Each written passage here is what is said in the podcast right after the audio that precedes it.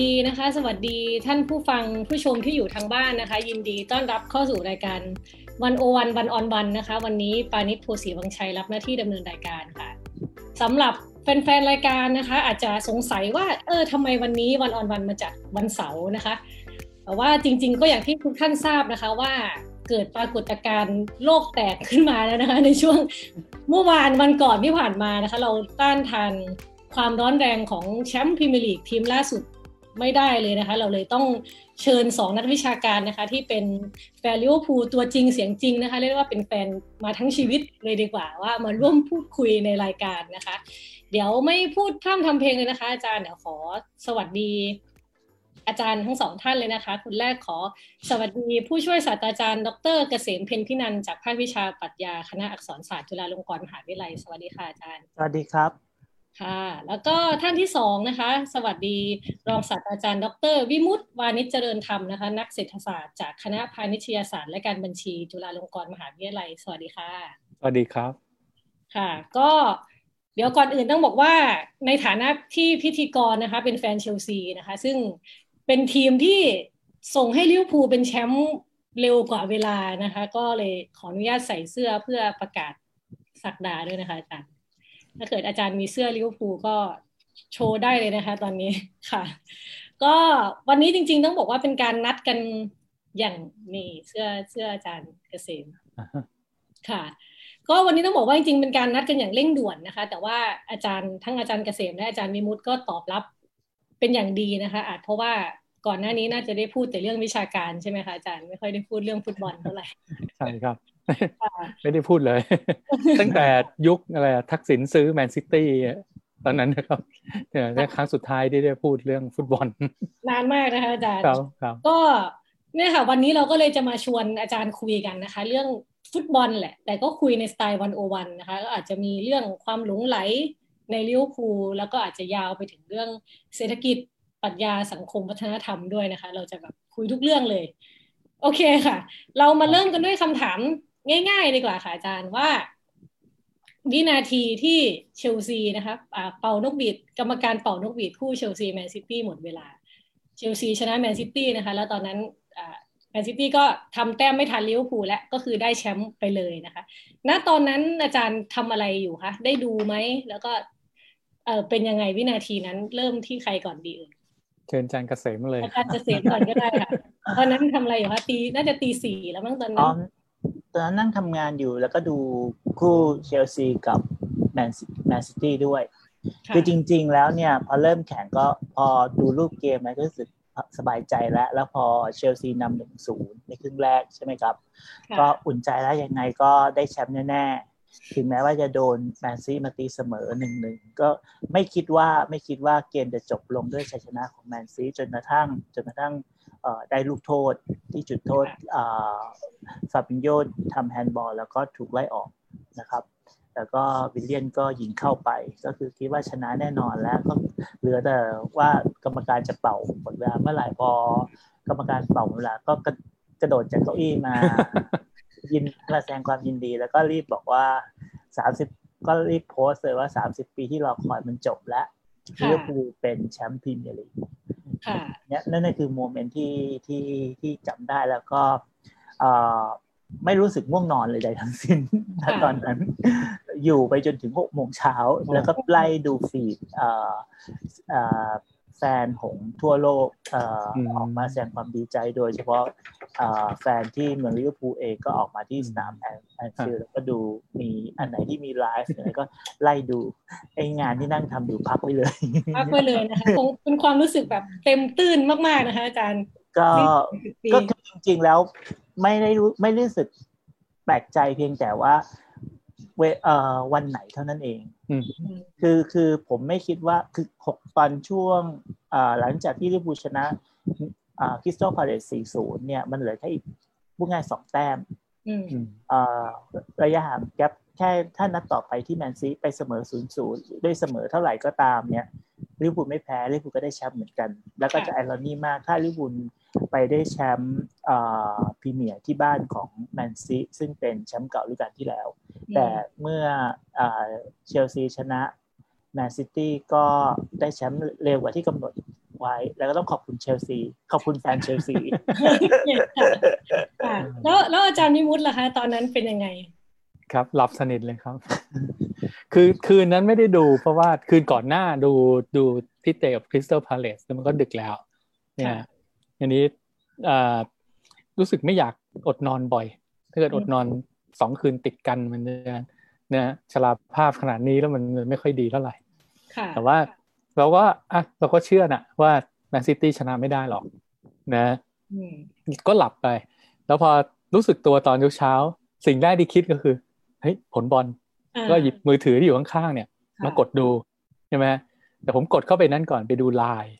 ก็ปรากฏมีเพื่อนสนิทเนี่ยก็ส่งมาให้แสดงความยินดีด้วยอะไรอย่างเงี้ยก็มีคนส่งมาแล้วก็อ๋อได้ละสบายใจแล้วครับค่ะก็แล้วคือทุกคนนะคะเป็นมวลแฟนลิเวอร์พูลคงจะเหมือนกันหมดแหละ ก็คือเหมือนกับแบบเออวันนี้ที่รอคอยจริง ๆนะคะ แบบมันมาถึงสักทีอะไรเงี้ย ถามอาจารย์อย่างนี้ค่ะ ถามแบบลึกๆเลยทั้งทั้งสองท่านเลยนะคะว่า รอคอยมาสามสิบปีเนี่ย แล้วยังเป็นน่าจะรุ่นที่ทันเคยเห็นลิเวอร์พูลเป็นแชมป์รุ่นสมัยที่ยิ่งใหญ่ด้วย แล้วก็หายไปเลยสามสิบปีอะไรเงี้ยค่ะ ความรู้สึกมันเป็นยังไงคะจนถึงนาทีเนี้ยตอนเนี้ยทบทวนตัวเองแล้วมันแบบมันมันรู้สึกขนาดไหน มันมันเหมือนกับที่เราคิดไว้แบบรอคอยมาตั้งนานพอถึงจริง ๆ มันเหมือนที่เราคิดไว้หรือเปล่าต่อที่การวิมุตเลยก็ได้ค่ะตอบก่อนกันได้นะในฐานะที่เป็นแฟนบอลอาวุโสเออ ก็อย่างที่เสื้อที่ใส่นะครับ อันนี้คือปีที่ได้แชมป์ครั้งสุดท้ายนะเคนดี้ดาวกลิชเป็นเป็นผู้จัดการทีมนะฮะคือถึงเก้าเก้าศูนย์ใช่ไหมคะอาจารย์ ใช่ครับ ปีเก้าศูนย์แล้วก็อ่าอันนี้ก็เป็นเป็นเสื้อที่เพื่อนที่อังกฤษเขาส่งมาให้ตอนปีนั้นเลยนะฮะอ่าส่งให้แล้วผมก็เก็บไว้ เก็บไว้อย่างดีอ่าพอรอคอยว่าเมื่อไหร่จะมีไอ้เสื้อ ตัวใหม่ที่มันเป็นเป็นแชมป์อีกครั้งหนึ่งอย่างเงี้ยไม่อยากเชื่อว่ามันจะรอนานถึงสามสิบปี ในตอนสมัยโน้นที่แมนยูไม่ได้แชมป์เลย แล้วมาได้แชมป์ครั้งแรกที่ที่เฟอร์กี้ทำได้เนี่ยนะยี่สิบหกปีผมยังหุ่นเลาะเลยโอ้ยนานเหลือเกิน ตอนนั้นในใจยังคิดว่าแบบ อีกเดี๋ยวเราก็กลับมาอีกเดี๋ยวเราก็กลับมาแล้วมันก็ มันเดี๋ยวเดี๋ยวไปถึงคราวนี้เฮ้ยลูกเรียนมหาลัยจะจบแล้วสามสิบปีแล้วนะเออ ลูกโดนเพื่อนล้อลูกอะไรอย่างนี้แบบเออตอนนี้ลูกจะโตแล้ว เออ ก็ เออไปมามันก็นานนะฮะแล้วมันก็เป็นคนละความรู้สึก เพราะว่าสมัยที่ที่เริ่มชอบเนี่ย ก็คือแบบแทบจะผูกปีอะปีไหนไม่ได้แชมป์ก็ลองแชมป์นะฮะแต่ว่าสมัยก่อนเนี่ย คือคนจะไปเตะบอลยูโรเปียนคัพหรือว่าสมัยนี้เรียกแชมเปี้ยนลีกเนี่ยคือต้องเป็นแชมป์เก่าหรือไม่ก็เป็นเป็นแชมป์ของลีกแค่นั้น ค่ะนี่ลิเวอร์พูลเนี่ย ปีไหนที่ไม่ได้แชมป์ปีนั้นก็มักจะได้เป็นแชมป์ไอแชมเปี้ยนลีกไอไอยูโรเปียนคัพ เพราะนั้นก็เลยได้ไปเตะยุโรปทุกปีใช่ไหมเราก็เหมือนกับอยู่ในโลกที่มันเป็นสีชมพูมาเสมอว่าคือเรานี่แชมป์ผูกปีมันนึกภาพไม่ออกว่า เราเราจะเป็นแมนยูได้ยังไงแมนยูยุคนั้นได้ยังไงนะฮะเออ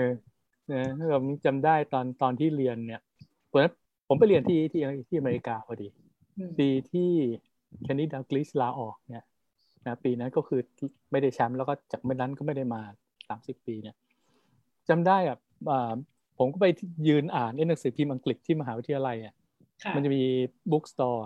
แล้วมันก็จะเอาหนังสือพิมพ์อังกฤษเนี่ยมามาวางขายนะแต่เราไม่ได้ซื้อเราไปยืนอ่านแค่นั้นเองก็คนก็พูดเหมือนนี้เหมือนคล้ายๆว่า เราอยู่ในโลกของความฝันมานานแล้ววันหนึ่งเนี่ยมันคล้ายว่าโดนปลุกให้ตื่นจากความฝันให้เจอความเป็นจริงนะวันวันที่แบบเนี่ยเนี่ยไม่นึกว่ามันจะตื่นมานานสามสิบปีนึกไม่ถึง แล้วแล้วแล้ววินาทีที่ที่รู้ว่าได้แชมป์แล้วอะณตอนนั้นคิดคิดยังไงกับสามสิบปีที่ผ่านมาของเราไหมคะหรือว่ามันก็ไม่ได้ เอออาจจะเป็นเป็นเพราะแก่มั้งฮะคือมันมัน คือคือไม่ไม่ได้รู้สึกอะไรมันอาจจะแบบค่อนค่อยๆซึมมั้งมันอาจจะค่อยๆซึม อาจจะเป็นแค่ๆว่า มันค่อยจะเริ่มตอนที่ว่าพอเปิด Facebook อะ มันผุดขึ้นมาผุดขึ้นมา คนมันโพสต์กันใหญ่เลยอย่างเงี้ย เออ แต่ว่า แต่ก็มันก็ไม่รู้สิเพราะว่ามันเหมือนความรู้สึกไงฮะ คือว่าเราเรานำห่างตั้งยี่สิบกว่าแต้มอะคือยังไงมันมันมันไม่น่าพลาดใช่ไหมแล้วก็ที่ช็อกสุดก็คืออยู่ดีก็มีไอ้โควิดมาเนี่ย มีเคสจะโมคะจะวอยกันเนี่ย อันนี้คือแบบ อันนี้เหนือความคาดหมายจริงๆอะนั่นคือน่าน่ากลัวเลยว่ากลับมาเตะแล้วมันก็เลยรู้สึกว่ามันมันขึ้นอยู่เมื่อไหร่แค่นั้นเอง ใช่ไหมค่ะ แล้วอาจารย์เกษมนะคะ เป็นไงสามสิบปีที่รอคอยความรู้สึก คือคือจริง ๆอาจจะไม่ได้ถึงขั้นตื่นเต้นมาก เพราะว่าเพราะว่าผลการแข่งของของฤดูกาลนี้ซึ่งมันนำหา 25 แต้มช่วงหยุดโควิดเนี่ยก็คืออย่างที่บอกเลยต้นว่ามันขึ้นอยู่ว่าเมื่อไหร่เท่านั้นเอง แล้วโอกาสยากมากที่ที่จะพลาดถ้าพลาดนี่ก็จะเป็นสงครามกรรมที่ยิ่งใหญ่ที่สุดในประวัติศาสตร์ที่เนี่ยใช่ครับ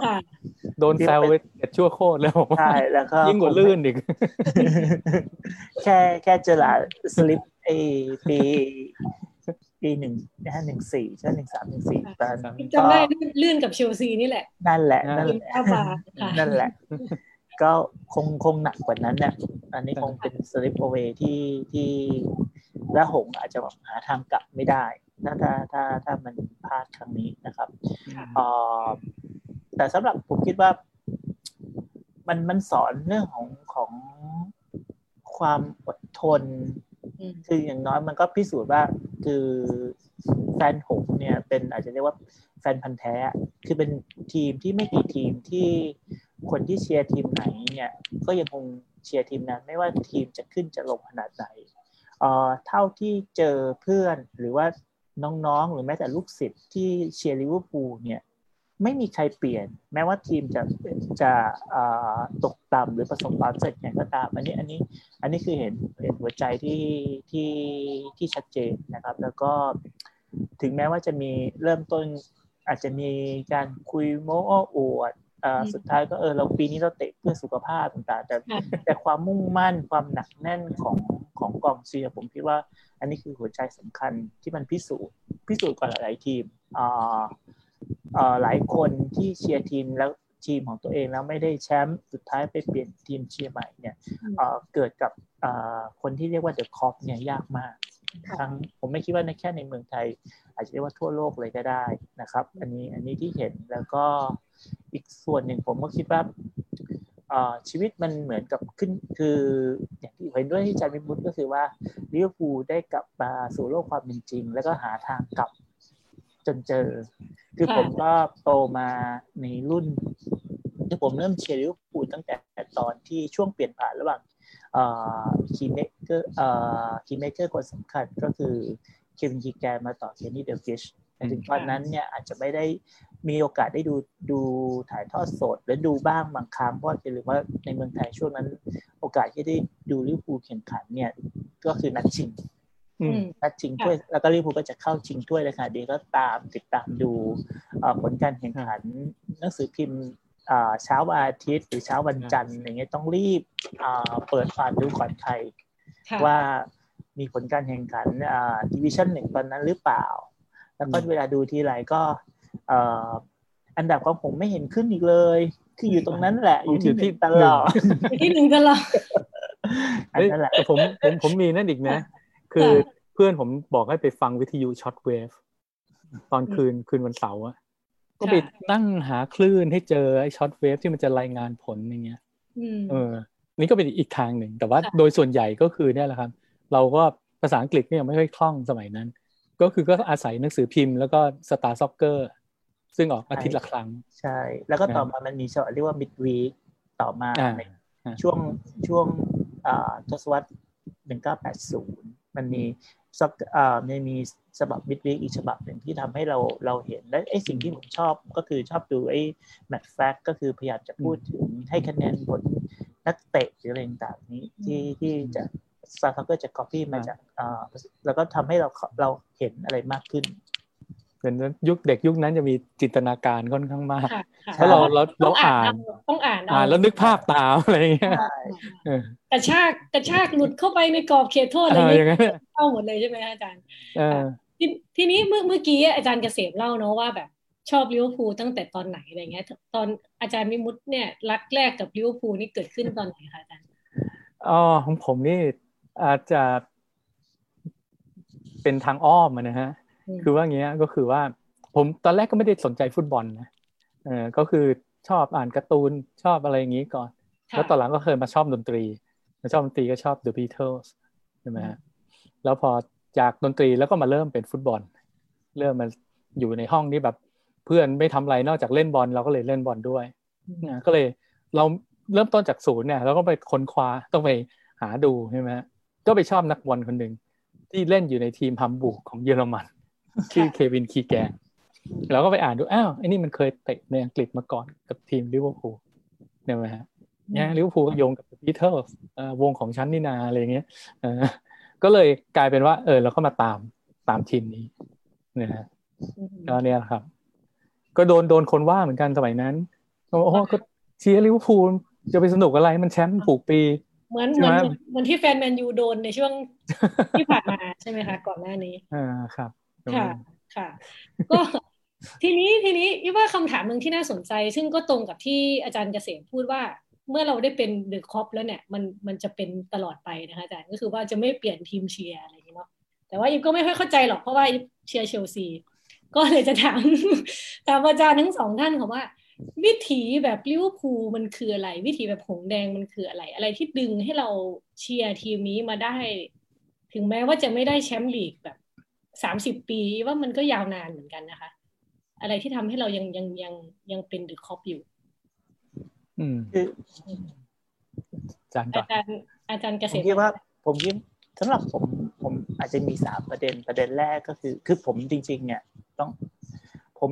เชียร์ลิเวอร์พูลหรือชอบลิเวอร์พูลไม่ใช่ว่าลิเวอร์พูลเป็นทีมที่ตอนนั้นแบบชนะทุกทีม แต่ผมคิดว่าสิ่งที่ว่า Red Machine เนี่ยขึ้นจากสีแดง ลิเวอร์พูลเป็นทีมเดียวในอังกฤษในเวลานั้นที่มีสไตล์การเล่นบอลต่างจากทีมอื่นคือลิเวอร์พูลจะเป็นทีมที่เล่น passing แล้วก็เป็นระบบทีมเวิร์กการเคลื่อนที่ในขณะที่ทีมอื่นเนี่ยจะมีสไตล์ที่ชัดเจนคือบอลโยนยาว แล้วก็ใช้กองหน้าร่างใหญ่เข้าทำประตูประมาณนี้เนี่ยลิเวอร์พูลเนี่ยจะค่อนข้างใช้ระบบทีมเวิร์กแล้วแล้วตรงนั้นแหละทำแล้วเนี่ยผมเล่นฟุตบอลด้วย ก็รู้สึกว่า คือชัยชนะมันต้องมาเป็นทีม มันไม่ใช่มาจากความสามารถของบุคคลอย่างเดียว แล้วก็ตรงนั้นแหละที่แล้วเวลาดูแล้วความสนุกความสุขที่การเคลื่อนที่การเล่นของการเล่นเป็นทีมเวิร์กอันนี้แล้วผมคิดว่าความเป็นทีมเวิร์กของตัวทีมฟุตบอลและกองเชียร์เนี่ยมันมันประสานซึ่งกันและกัน แล้วทำให้รู้สึกว่าเวลาเราเชียร์เนี่ยเราเหมือนผู้เล่นคนที่ 12 เราเป็นส่วนหนึ่งของเกม ส่วนหนึ่งของทีมตลอดเวลา ซึ่งผมคิดว่าตรงนี้คือหัวใจที่ที่สำคัญ นะครับที่ทำให้คนที่เป็นแฟนบอลกับกับทีมเนี่ยอยู่ด้วยกัน อันที่สองผมคิดว่าแฟนผงที่ว่าเดอะคอปเนี่ยมันมี tradition มี tradition ที่สำคัญก็คือเป็นทีมที่จะต้องมีเพลงชาติของตัวเองก่อนการแข่งขันก็ you never you never walk alone แล้วซึ่งมันมาผูกพันกันในแง่ของที่มาของคำว่า the cop และผมคิดว่าพอคนหนึ่งเนี่ยมันนั้นเนื้อเพลงหรือว่า ซาวสเกปของเพลงเนี่ย มันตรึงคนที่เป็นเป็นกองเชียร์ว่าเหมือนคุณเป็นส่วนหนึ่งยังไงก็ตามไม่ว่าคุณจะล้มลุกหรือไง คุณยังเงยหน้าเดินแล้วคุณไม่เดินคนเดินโดดเดี่ยวประมาณนี้นี่นี่นี่นี่ที่นี่คิดว่าเป็นเป็นส่วนที่สองแล้วผมคิดว่าส่วนที่สามก็คือหลีกเลี่ยงไม่ความสำเร็จความสำเร็จของลิเวอร์พูลเองเนี่ย ผมต้องต้องต้องต้องผมคิดว่าลิเวอร์พูลเป็นทีมที่โชคดีมาก คือความสำเร็จของลิเวอร์พูลในอยู่ช่วง 70-80 เนี่ย มันโตมากับเจเนอเรชันอ่า X และมันเป็นช่วงที่สังคมสมัยใหม่ มันเริ่มโตนั้นคนละและไอ้ตรงส่วนนี้การขยายฐานของแฟนบอล การขยายฐานของbroadcasting ทั้งหมดเนี่ยมันมันมันรอคนเข้ามา support เป็นมากขึ้นจากทีมที่เป็น local team ที่อยู่ในประเทศหรือในทวีปมันเป็นการเป็น global team ถึงแม้ว่าในเวลานั้นเนี่ยยอดของแฟนบอลลิเวอร์พูลจะไม่ได้มาก แต่ถ้าถ้ามองในแง่ของ Generation X เนี่ยอาจจะเป็นทีมที่ได้แฟนบอลมากที่สุดทีมหนึ่งนะครับ อันนี้ผมคิดว่านี่คือหัวใจ ค่ะค่ะแล้วอาจารย์วิมุตล่ะคะ คิดว่าวิธีของแฟนมันมีอะไรที่ตื่นเราครับครับ จริง ๆ ผมก่อก่อนก่อนถึงคำถามนี้นะพอดีมีที่พูดไปก่อนหน้านี้เนี่ย เรื่องของการที่เป็นเป็นแฟนลิเวอร์พูลแล้วก็เชียร์มานานแม้ว่าทีไม่ไม่ประสบความสำเร็จเนี่ยจริงๆ ผมอยากบอกว่าจริงถ้าเกิดคนชอบฟุตบอลจริง ๆ รักทีมฟุตบอลจริงๆเนี่ยบางทีมันมันก็ไม่ไม่มีการเปลี่ยนใจหรือว่าหันไปชอบทีมอื่นได้หรอกใช่ไหมผมมีเพื่อนที่เขาเชียร์สเปอร์อย่างเงี้ย ซึ่งเขาแบบตั้งแต่เริ่มเล่นบอลเขาอาจจะมีไอดอลสักคน อย่างเช่นเพื่อนผมเนี่ยชอบเกล็นฮอดเดิลแล้วจาก จากนักบอลคนนี้ที่เขาผูกพันอย่างเงี้ยเขาก็ผูกพันกับสโมสรนนี้มา แล้วมันก็ทำให้รู้สึกว่าเออมันจะไปชอบทีมอื่นมันคงทำไม่ได้อะแล้วนึกภาพเหมือนมีทีมอื่นมามายิงสเปอร์ของเขาอย่างเงี้ยมันก็มันก็ทนไม่ได้ใช่ไหมนะอืมโหอันนี้คือเพราะว่าถ้าเกิดคนชอบฟุตบอลเนี่ยคงเหมือนกันแหละไม่ใช่ว่าเป็นเดอะคอปหรือเป็นอะไรใช่ไหมซึ่งแฟนแมนยูเดี๋ยวคงคงรู้สึกแหละนะล้างความสำเร็จสักสิบปีเนี่ยก็ยังคงรักแมนยูอยู่ผมเชื่อ นะฮะก็เอ่อนะครับทีนี้พอมันอย่างที่บอกมันมันชื่นชอบไปแล้วเนี่ยเราก็เอ่อบางครั้งเนี่ยมันก็อาจจะเป็นกับว่า เราก็อาจจะมานั่งคิดทีหลังนะว่าทำไมเราชอบนะผมก็เห็นด้วยกับที่ที่อาจารย์เกษมบอกเรื่องของวิธีการเล่น ซึ่งสมัยนั้นเนี่ยเวลาเราเราอาจจะไม่ได้เห็นทุกทีมนะเพราะว่าเราไม่ได้ดูเยอะเหมือนเหมือนสมัยนี้ใช่ไหมแต่สิ่งหนึ่งที่มันเห็นจากตัวหนังสือที่เขาเขียนนั้นก็คือว่าสไตล์การเล่นเพ ราะว่าลิเวอร์พูลสมัยนั้นอย่างนี้เหมือนทีมที่เข้าไปเล่นในยุโรปบ่อยกว่าทีมอื่นๆเพราะนั้นก็จะเล่นในสไตล์บอลบนพื้นดินมากกว่าคนอื่นนะแล้วที่อันน่าสังเกตนั้นก็คือว่าลิเวอร์พูลเป็นทีมที่มีกองกลางที่ทำประตูได้เยอะพอสมควรนะอาจจะมากกว่าทีมอื่นด้วย มีปีหนึ่ง season หนึ่งเนี่ยเทอร์รี่แม็กเดอร์มอตเนี่ยซึ่งเป็นกองกลางเนี่ยเป็นดาวซัลโวของลีกนะฮะซึ่งอันเนี้ยมันมันหาหายากนะสมัยนั้น สมัยนั้นเวลาดูชื่อดาวซันโวเนี่ยก็ต้องเป็นศูนย์หน้าทั้งนั้นนะอันนี้ก็เป็นอันหนึ่งที่เหมือนกับที่อาจารย์เสมบอกก็คือว่าการที่เขาเล่นเป็นทีมเนี่ยพวกที่อยู่กองกลางหรือกองหลังก็จะเป็นคนที่ขึ้นมายิงได้นะอย่างที่ได้ได้แชมป์ยุโรปชนะเรอัลมาดริดไปเนี่ยนั่นก็เป็นแบ็กซ้ายที่บุกขึ้นมายิงนะลันเชนดีใช่ค่ะค่ะ ก็พอดีนะคะอาจารย์เพราะว่าเมื่อกี้เราพูดเรื่องอดีตกันเนาะเราเราก็เลยจะมาชวนคุยทีมแชมป์ ที่เรียกได้ว่าทำลายสถิติอะไรไปเยอะมากนะคะ แล้วก็คนก็พูดกันว่าน่าจะเป็นทีมที่เก่งที่สุดในในโลกในในช่วงนี้ อันนี้คนอื่นพูดนะคะ แต่ว่าก็แล้วแต่ว่าแฟนแฟนทีมอื่นจะถกเถียงหรือมีข้อข้อหาอะไรในใจนะคะ แต่ว่าโอเคเราก็ต้องยอมรับว่าลิเวอร์พูลชุดเนี้ยค่ะ ชุดปี 2019-2020 เนี่ย เป็นชุดที่น่าจะแข็งแกร่งมาก ๆ นะคะอาจารย์ก็เลยอยากจะชวน อาจารย์วิเคราะห์หน่อยว่า คิดว่าเพราะอะไรลิเวอร์พูลถึงมาสู่จุดนี้ได้ เจอเจอร์เก้นคล็อปป์สร้างทีมมายังไง อะไรคือ key ของความสำเร็จของลิเวอร์พูลชุดนี้ค่ะอาอาจารย์อาจารย์เกษมยิ้ม อาจารย์เกษมพูดไปก็ได้ค่ะน่าจะอยากพูด ผมคิดว่าฟุตบอลได้เป็นทีมคือทีมเวิร์กแล้วแล้วสิ่งที่คล็อปป์ทำสำเร็จนั่นเนี่ยคือเป็นทีมเวิร์กชุดเนี้ยอ่า ด้วยกัน คือผมผมพูดอย่างนี้แล้วกันว่าลิเวอร์พูลเป็นทีมที่เล่นเกมรับและเกมรุกสิบเอ็ดคน คือสิบคนเป็นผู้เล่น outfield รวมทั้งประตูด้วยนะฮะคือคือเราจะเห็นว่าทั้งเกมรับเกมรุกเนี่ยคือการทำหน้าที่เกมรับเกมรับก่อนเราจะเห็นผู้เล่นกองหน้าเนี่ยขึ้นมาป้องกัน มีส่วนร่วมกับเกมรับค่อนข้างมาก แล้วทำให้เหมือนกับในขณะที่อีกทีมพยายามจะลุกเนี่ยสัดส่วนของผู้เล่นเนี่ยในในในขนาดจังหวะรับหรือลุกเนี่ยไม่เท่ากันลิเวอร์พูลจะมีความได้เปรียบในนั้น แล้วก็ซึ่งตรงนี้มันคือศักยภาพของคล็อปป์เองที่พัฒนาตัวนักเตะ ด้วยด้านกำลังสมรรถนะต่างๆ จะเห็นว่าตอนที่คล็อปป์เข้ามาคุมทีมทีแรกๆเนี่ยนักเตะหลักเนี่ยเล่นไปได้ 70 นาทีหมดแรงแล้ว แล้วก็แต่ตอนนี้เราเห็นว่าเขาจะเล่นได้กันครบ 90 นาที อย่าลืมว่าตอนที่เขาเข้ามาปีแรกๆเนี่ยถ้าลิเวอร์พูลยิงประตูไม่ได้ใน 70 นาทีเนี่ยโอกาสที่จะแพ้มี เพราะว่าด้วยด้วยสไตล์การเล่นก็คือ gegenpressing เนี่ยมันจะใช้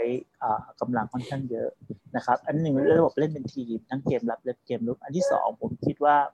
สิ่งที่ลิเวอร์พูลมีความได้เปรียบ คือการมีฟูลแบ็กทั้งคู่ ซึ่งอย่างมีประสิทธิภาพ ทุกครั้งที่เทนนิสเซอร์อาโนกับโรเบอร์สันแอนดูโรเบอร์สันลงเป็นตัวจริงเนี่ย เราจะเห็นว่าฟูลแบ็กทั้งคู่วิ่งไม่หยุด คือการวิ่งไม่หยุดของเขาเนี่ยมันทำได้เปรียบทั้งเกมรับและเกมรุกพูดง่ายเวลาเกมรุกเนี่ยเห็นว่าทั้งคู่เนี่ยเพิ่มปริมาณผู้เล่นเกมรุกมากขึ้น ทำให้คนอย่างมาเน่หรือซาลาห์เองเนี่ยสามารถที่จะมีพื้นที่เล่น แล้วก็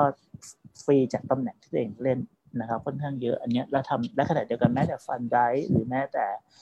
เซนเตอร์แบ็กอีกคนอย่างมาติปเนี่ยเข้ามาเป็นองค์ประกอบเสริมของกองกลาง และการให้กองกลางขึ้นมาเป็นเล่น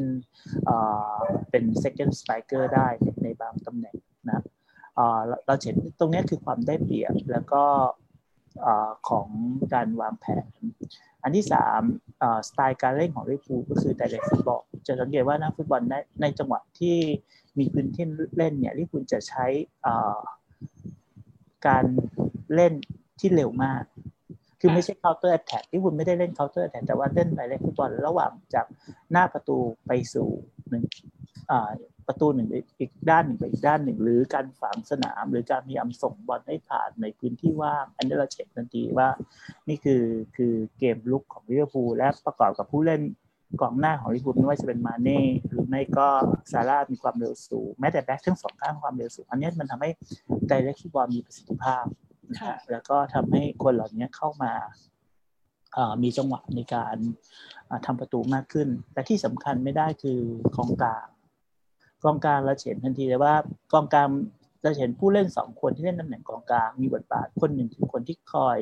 คุมจังหวะเกม อีกคนหนึ่งจะเป็นคนที่เปลี่ยนถ่ายจังหวะเกมคือคือทั้งสองคนเนี่ยทำงานสลับกันในในเกมจะเห็นว่ามันถึงให้การขับเคลื่อนระหว่างเกมรับหรือเกมลุกหรือการพยายามที่จะเข้ามาสกัดผู้เล่นฝ่ายตรงข้ามเวลาได้ฟุตบอลเนี่ยมีความมีมีมีความได้เปรียบ และคนที่ปิดทองหลังพระในเกมนี้ไม่ใช่ใครอื่นก็คือ ฟีร์มิโนซึ่งเป็นเบอร์เก้าแต่แต่ไม่ได้เล่นตำแหน่งเบอร์เก้าแต่เล่นเหมือนกับคนที่ set tone ของเกมรุก คนที่เปลี่ยนจังหวะรับมาเป็นสู่รุกหรืออีกคนหนึ่งที่ลงมาไล่บอลเพิ่มตำแหน่ง กองกลางทำให้ผู้เล่นอ่าอีกฝ่ายตรงข้ามเนี่ยเสียจังหวะบอลและทำให้กองกลางเข้ามาเก็บบอลได้ดังนั้นเกมของลิปูลจะมีสถิติการ passing เกมที่ค่อนข้างสูงคิดว่าเป็นสองเท่าของของของผู้ต่อสู้ ซึ่งการ passing เกมตรงส่วนนี้ไม่ได้เล่นเพื่อในแง่ของ defensive แต่เล่นเพื่อที่จะ direct ฟุตบอลไปสู่การทำประตู และจะเห็นทันทีว่าชัยชนะจำนวนประตูแล้วก็จังหวะที่เขาทำเนี่ยผ่านมาจากการ passing เกมส่วนใหญ่ ค่ะค่ะ ถ้าเกิดให้เลือกนักเตะคนหนึ่งค่ะในทีมชุดนี้ เป็นนักเตะแห่งปีเลย อาจารย์เกษมจะเลือกใครคะยากมาก คือคือคือพูดจริงสำหรับผมยากมากค่อนค่อนข้างยากที่จะบอกว่าใครใครโดดเด่นที่สุดนะครับ แต่ว่าด้วยระบบเกมอันนี้ผมผมกลับยกให้ผู้เล่นฟูลแบ็กคือประสิทธิภาพของเกมลิเวอร์พูลเนี่ยผู้เล่นฟูลแบ็กตัวจริงคือ เทรนเนอร์เซอร์อาโนกับโรเบิร์สันเนี่ยซึ่งซึ่งสำหรับผมเนี่ยถ้าสองคนนี้หรือคนใดคนหนึ่งไม่ได้ลงเนี่ยหรือเจมิเนอร์ไม่สามารถที่จะเล่นในระดับที่สองคนนี้เล่นได้ในในเวลาอยู่ในตำแหน่งพวกนี้เราจะเห็นจุดอ่อนของลิเวอร์พูลทันที ทั้งเกมรับและเกมรุกอืมค่ะ แล้วอาจารย์วิมุตล่ะคะ คิดว่าอะไรคือ key ความสำเร็จของลิเวอร์พูลก็มีส่วนที่เห็นด้วยกับอาจารย์เกษมนะฮะองค์ประกอบ ต่างๆ ที่อาจารย์พูดมานี่ก็ก็ตรงเนี่ยเห็นเห็นตรงกันนะครับมันคงเป็นเหมือนกับการทำส่วนผสมนะของครอปที่ทำให้มันเกิดอองค์ประกอบที่มันลงตัว เวลามันมารวมกันเป็นหน่วยเดียวเป็นทีมเดียวแล้วเนี่ยมันทำงานร่วมกันได้อย่างมีประสิทธิภาพ เราก็ลองคิดง่ายๆถ้าเราแยกส่วนออกมาเนี่ยเป็นตัวบุคคลเนี่ยก่อนที่มันจะมารวมกันนะ เวลาเราพูดถึงมาเน่หรือซาร่าก่อนมาลิเวอร์พูลคนก็ไม่ได้ให้ราคาเลยมาก ค่ะยังคนก็ยังหุ่นล้อเลยว่าซาร่าเลยแบบอุ้ยมันล้มเหลวกับเชลซีมาแล้ว ซื้อมาทำไม แพงด้วยใช่ไหมอ่ามาเน่ก็แพงว่าคุณบอกโอ้ยเนี่ยคล้ายๆแบบชอบเป็นลูกค้าเซาแทมตันเนะซื้อมันมาทุกปีเลยคุณคงอดไม่ได้อะปีนี้ต้องซื้อต่ออีกหน่อยเลยนะเออแล้วฟันไดก็โอเคอะก็ก็ถือว่ากองหลังที่มันมัน ก็มีมีทรงดีอยู่ แต่ว่าโอ้ยจ่ายทั้งแพงเป็นสถิติโลกซื้อมาทำไมใช่ไหมแต่พอเอามาประกอบเข้าด้วยกันแล้วเนี่ย เห็นไหมว่าโอ้ยมันยกระดับแบบกลายเป็นแบบแข็งโป๊กเลยกองหลังที่แบบทุกคนกลายเป็นของถูกหมดเลยใช่ไหมใช่ไหมเออเพราะพอมารวมกันแล้วเนี่ยคือ มันก็ต้องคือโอเคก็คงต้องยอมรับอันนี้คือฝีมือการการผสมของของครอปซึ่งเขามีแนวทางของเขาอยู่แล้วใช่ไหมฮะแนวทางเข้าที่เหมือนกับว่า อยากเล่นฟุตบอลแบบไหนใช่ไหมฮะเนี่ยแล้วเขาก็หาส่วนผสมลงตัวนะครับ แล้วอีกอันหนึ่งซึ่งผมคิดว่าที่มันต่างจากเมื่อก่อนก็คือทัศนคติของนักฟุตบอลค่ะคือลงมาแบบแบบไม่กลัวแพ้ ไม่มีคำว่ายอมแพ้ในหัว ต้องหาหาทางทำอะไรให้ได้เพื่อให้นาทีสุดท้ายก็จะยิงจะเอาให้ได้ใช่ครับอืมอ่าที่ผมอ่าอึ้งมากก็คือนัดที่ไปเยือนแอสตันวิลล่าอืม แล้วก็โดนวิลล่านำก่อนจนทั้งจะหมดเวลาแล้วอะนะฮะก็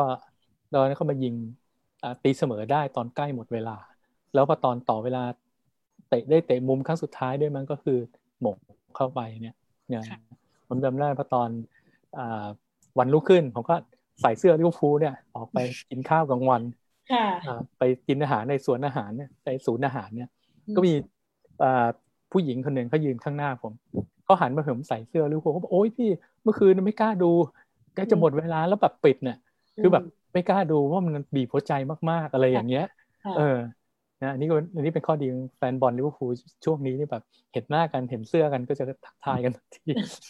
ค่ะนะอันนี้ก็คือที่เหมือนเรื่องกับฟุตว่าบอลค่ะค่ะคล้ายๆว่าอย่างที่บอกนะครับว่า คือมันไม่มี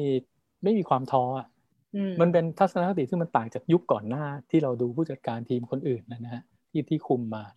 อันนี้ก็คือทุกคนยังมีความหวังว่าเสมอว่ายังไงยังยังยังยิงประตูได้นะค่ะสำคัญนะค่ะ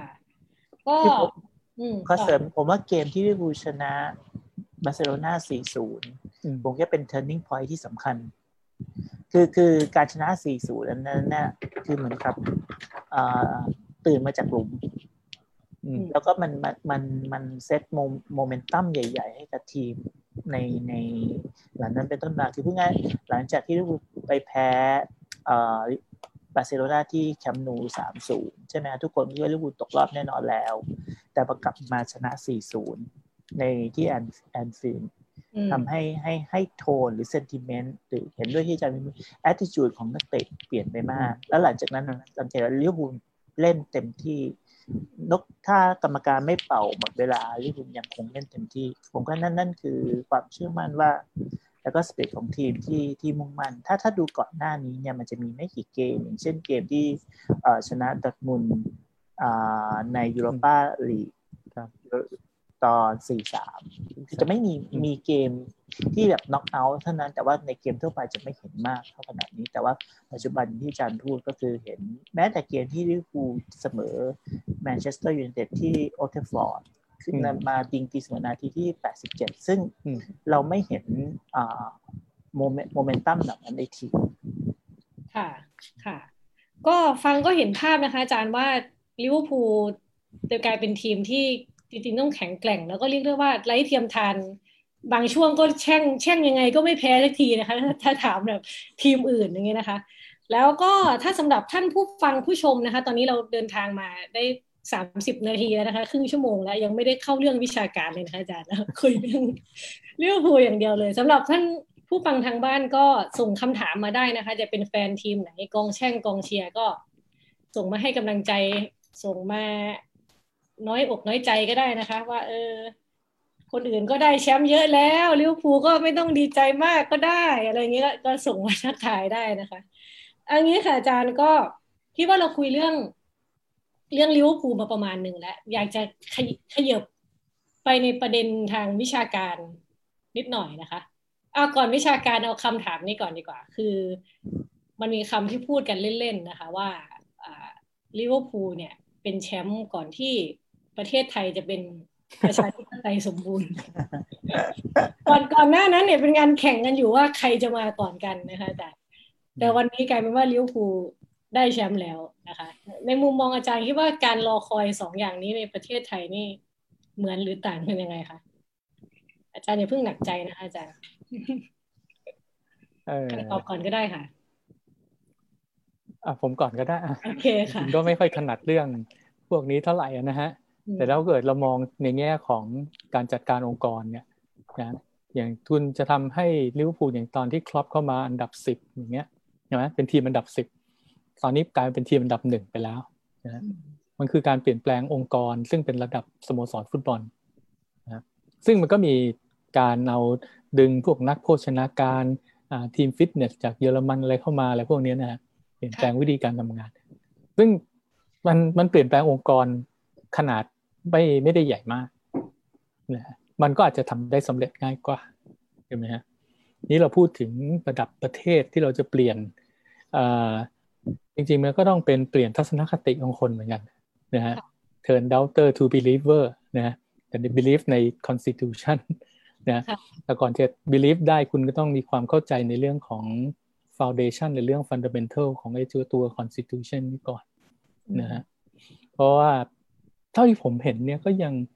เหมือนกับยังยังเข้าใจไม่ไม่ถ่องแท้เกี่ยวกับเรื่องของกฎกติกามารยาทที่เราจะใช้กันในในการที่จะเป็นประเทศประชาธิปไตยใช่ไหมครับ อันนี้ก็ไม่ได้มันก็อาจจะใช้เวลาที่ยาวนานกว่า ให้เกิดความเข้าใจ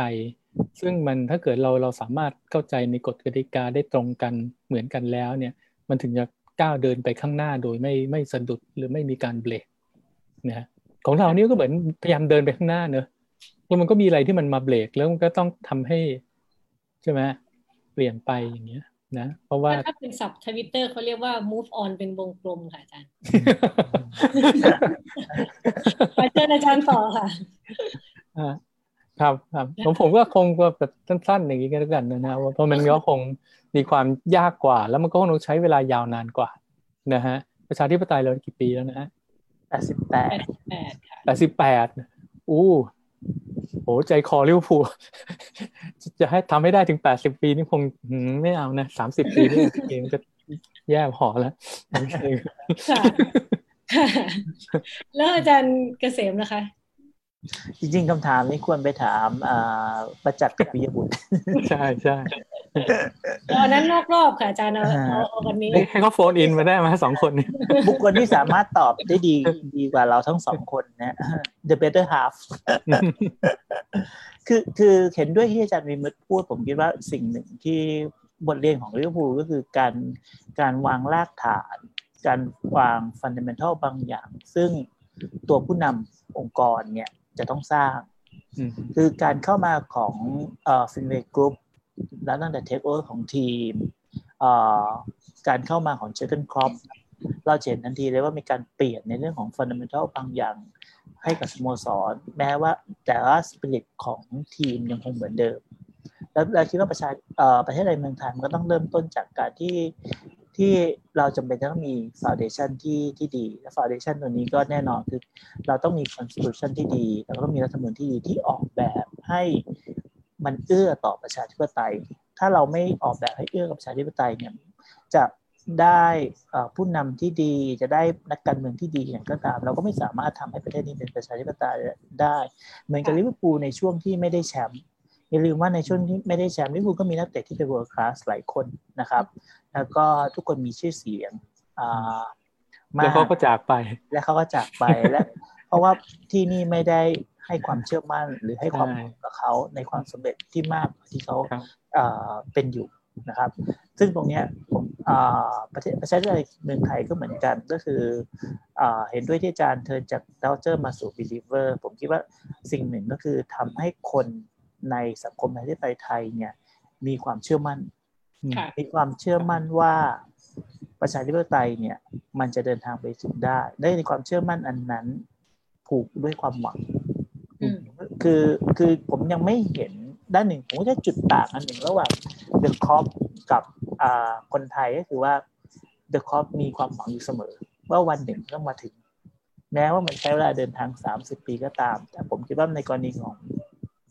คนไทยที่เชื่อว่าประเทศไทยจะเป็นประชาธิปไตยที่ที่ดีกว่านี้ ผมไม่อยากบอกว่าสมบูรณ์ที่ดีกว่านี้เนี่ยเราเราไม่เห็นคนไทยมีความหวัง เราไม่เห็น ปัจจัยอันใดที่เอื้อให้มีความหวังกับสิ่งเหล่านี้ ผมคิดว่านี่คือสิ่งที่น่ากลัวที่สุด มันไม่ได้น่ากลัวเพียงแค่ว่าเมื่อไหร่ประชาธิปไตยมาถึง แต่มันน่ากลัวตรงที่ว่าเราอาจจะไม่สามารถที่จะหวังอะไรได้ แล้วมันทำให้คนเนี่ยมันกิฟต์อัพผมส่วนหนึ่งก็กิฟต์อัพไปแล้วประมาณนี้ก็นิดหนึ่งอันนี้ก็ข้อกังวลคล้าย ๆ กัน แต่ผมมองว่าคนที่ยังมีหวังเนี่ยยังมีอยู่ แล้วคนที่มีหวังคือคนที่ออกมาเคลื่อนไหว แต่สิ่งที่เรารู้สึกผิดหวังก็คือ เมื่อมีคนออกมาเคลื่อนไหวเนี่ย ก็จะมีคนต่อต้านหรือว่าตีความพฤติกรรมเขาเนี่ยไปในทิศทางที่ว่าบ่อนท้าบ่อนทำลายความมั่นคงคือเอาเรื่องของความมั่นคงขึ้นมาเป็นตัวที่เอามาปรามคนที่มีความหวัง แล้วก็แสดงออกในในในทางที่ผมคิดว่า ทำให้เรากลับมาสู่เส้นทางประชาธิปไตยที่ถูกต้องซึ่งมันก็เป็นผลเสีย คนมันก็จะจะไม่ไม่อยากออกมาแล้วนะฮะคือคือเสริมอาจารย์นิดนึงก็คือเป็นประเด็นของคือเมื่อมันความหวังเนี่ย ผมคิดว่าแฟนเดอะค็อปเนี่ยมันมีความหวังและความหวังนั้นมันคือจุดมุ่งหมายว่าวันหนึ่งจะได้แชมป์ใช่ไหมครับ แม้ว่าที่คุณจะได้แชมป์อื่น เช่น แม้แต่แชมเปี้ยนลีกเองก็คือพูดง่ายแชมเปี้ยนลีกในแง่หนึ่งศักดิ์ศรีมันสูงกว่าพรีเมียร์ลีกนะครับ แต่ในความรู้สึกภาคภูมิใจของของเดอะค็อปเนี่ยพรีเมียร์ลีกนะเพราะเป็นสิ่งที่เรายังไม่ได้ประเด็นของผมอยู่ตรงนี้ว่าในขณะที่เรากำลังพูดถึงความหวังเนี่ย ความหวังเหล่านั้นเนี่ยมันคือจุดมุ่งหมาย มีเป้าหมายมีจุดมุ่งหมายเดียวกันในขณะที่ว่าแต่มันตรงข้ามประชาธิปไตยเมืองไทยเนี่ยเราคนไทยไม่เห็นเป้าหมายหรือจุดหมายไปถามว่าไอ้สิ่งที่ สังคมหรือการสังคมการเมืองที่เป็นอยู่เนี่ยปลายทางอยู่ตรงไหนเราไม่มีปลายทางร่วมกัน นั้นประเด็นที่คนออกมาเคลื่อนไหวหรือคนต่อต้านเนี่ยเพราะทุกคนมองไม่เห็นว่าตกลงเราจะมีเป้าหมายอะไรร่วมกันได้และทุกคนเห็นว่าไอ้เป้าเป้าหมายที่พยายามที่จะมีเนี่ยมันไม่มีความชัดเจน คนส่วนหนึ่งอาจจะมีความชัดเจนว่าประชาธิปไตยคนหนึ่งว่าไม่ใช่ ความมั่นคงของชาติคนส่วนหนึ่งบอกว่าเพื่อความสงบสุขแล้วไอ้สิ่งเหล่านี้มันไม่ได้ทำให้คนเนี่ยมันจูนเข้าหากัน ซึ่งผิดกับกองเชียร์ลิเวอร์พูลผิดกับเดอะค็อปซึ่งเป้าหมายอันเดียวก็คือการที่คุณได้แชมป์พรีเมียร์สมัยที่ 19 แม้ว่าคุณจะประสบความสำเร็จอื่นใด ๆ ก็ตามมันไม่เท่ากับครั้งที่ 19 เพราะสิ่งนี้เป็นสิ่งที่รอคอย รอคอยอย่างความด้วยความหวัง ค่ะโอ้คมมากค่ะอาจารย์ คือฟังอย่างนี้ก็คือว่าให้คนไทยใช้ attitude แบบ The Cop ในการมีความหวังต่อไปอย่างนี้นะคะ ทีนี้เมื่อกี้เราคุยเรื่องการเมืองอาจารย์ทั้งสองท่านบอกว่าอาจจะไม่ค่อยถนัดเท่าไหร่เลยก็เลยจะขยับมาคุยในในทางที่อาจารย์ถนัดนะคะ เดี๋ยวสลับไปอาจารย์มิมุตก่อน แล้วกันว่าในเรื่องของมุมเศรษฐศาสตร์เมื่อกี้ผมก็ก่อนนะ แล้วแต่อาจารย์เนี่ยอาจารย์ใครอยากพูดก่อนก็ได้ได้ได้อ่างั้นเอาเอาเศรษฐศาสตร์ให้มันเชื่อมกับการเมืองกับฟุตบอลหน่อยเหมือนกันว่า เออคำถามมันจะยากหน่อยนะคะ อาจารย์แต่ว่าลองดูเผื่อมีอะไรสนุกสนุกนะคะ ก็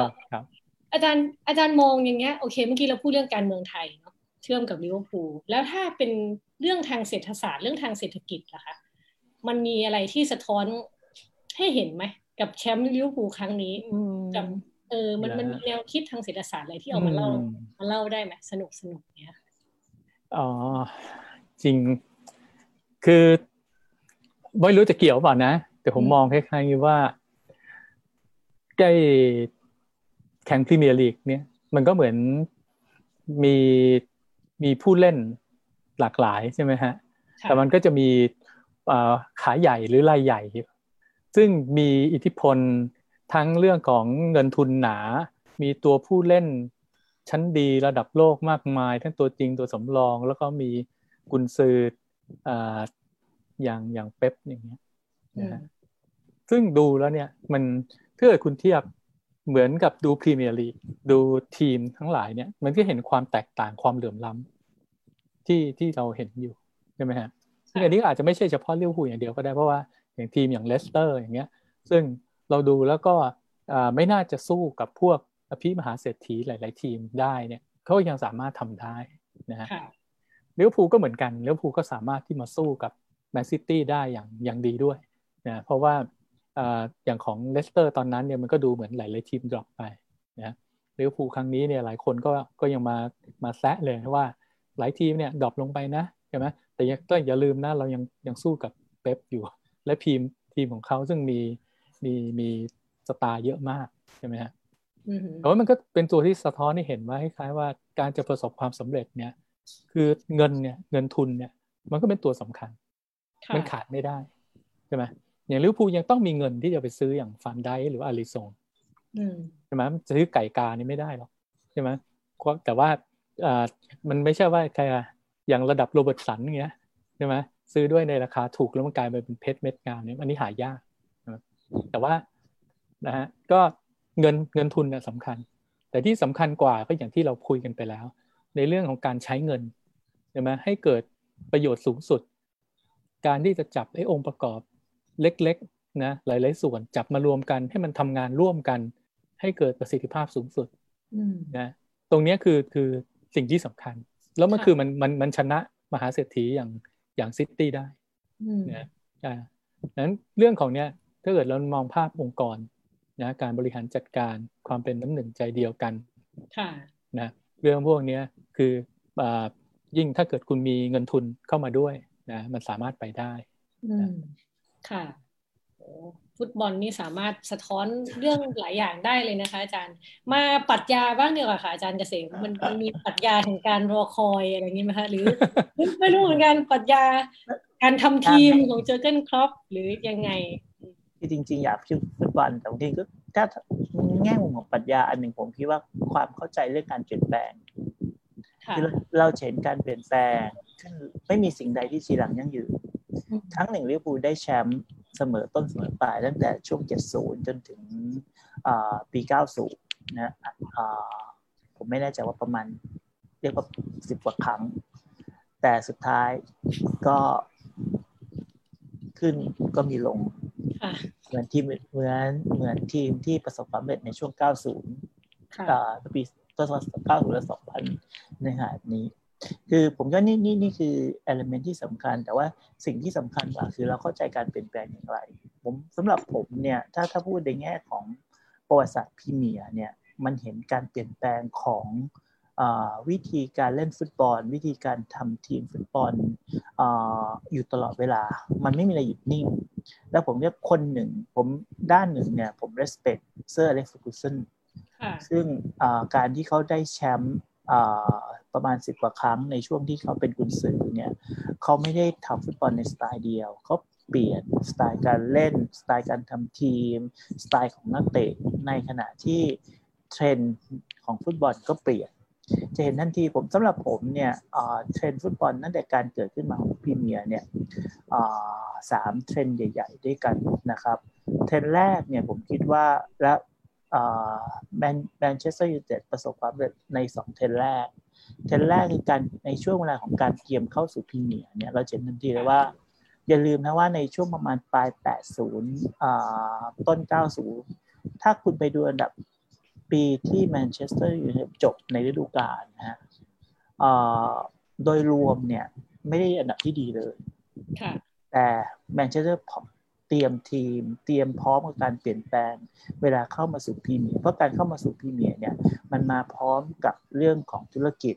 เรื่องของ political economy จำนวนมาก เรื่องของการโตของ broadcasting แล้วก็การ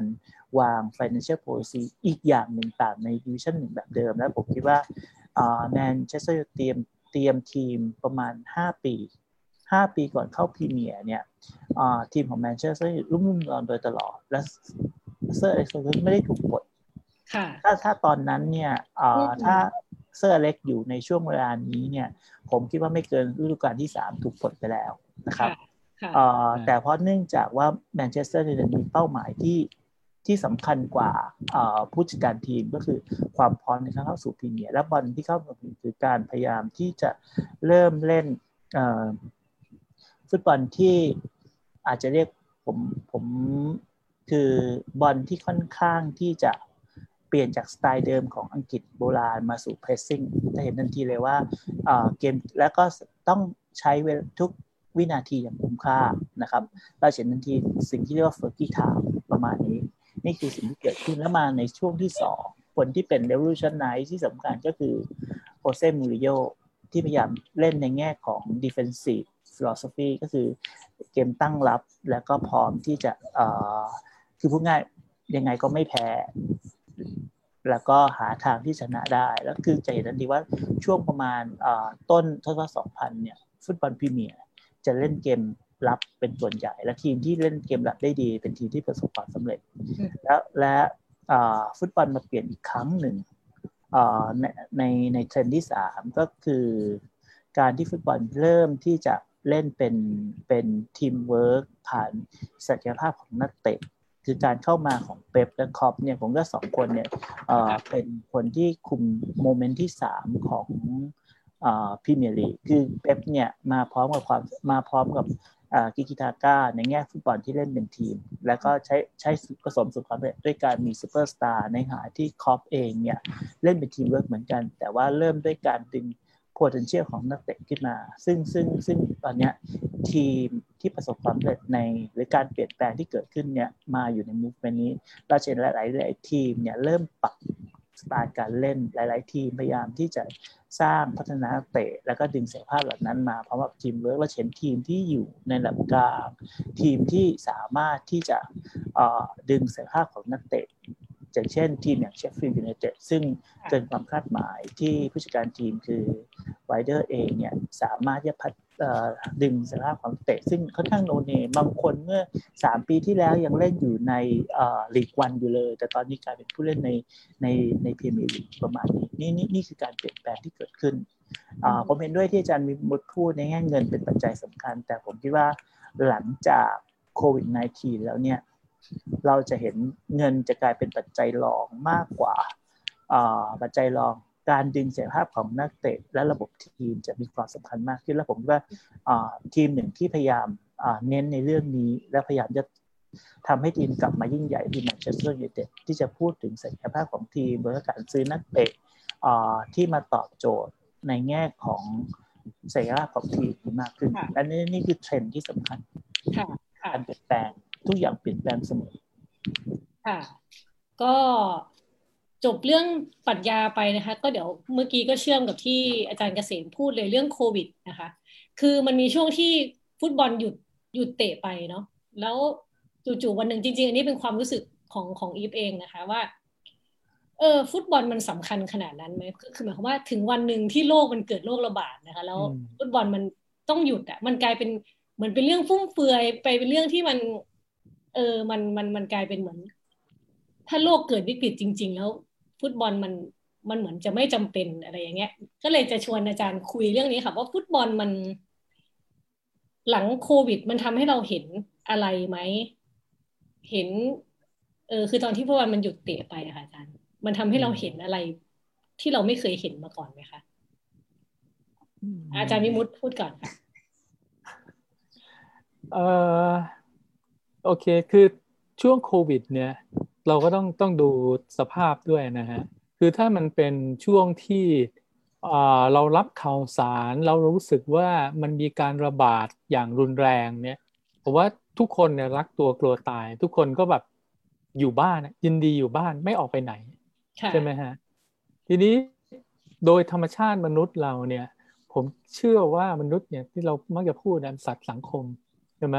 ให้ผมอยู่บ้านเล่นฟีฟ่าออนไลน์ มันก็ไม่เหมือนกับผมลงไปวิ่งเล่นเตะบอลจริง ๆ อารมณ์มันมันทดแทนกันไม่ได้ใช่ไหมฮะผมไม่สามารถที่จะคล้ายๆว่าอะไรได้อัธรสใช่ไหมจากการวิ่งไล่ลูกบอลในเกมเหมือนกับที่วิ่งบนสนามหญ้า ที่ผมมีเพื่อนมีคนรู้จักที่เราใช่ไหมเราเล่นเล่นด้วยอย่างเงี้ยนะในในในแง่ของของคนเล่นนะฮะส่วนสำหรับในแง่ของคนที่ดูถ่ายทอดฟุตบอลอย่างเงี้ยนะ ขนาดเราดูตอนนี้ที่มันในสนามไม่มีคนดูอะมันยังรู้สึกแปลกๆในในหัวใจเลยว่าแบบมันเคยมีเอ่อ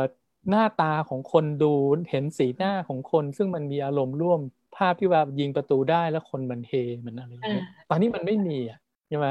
มันมันมันก็เหมือนกับว่า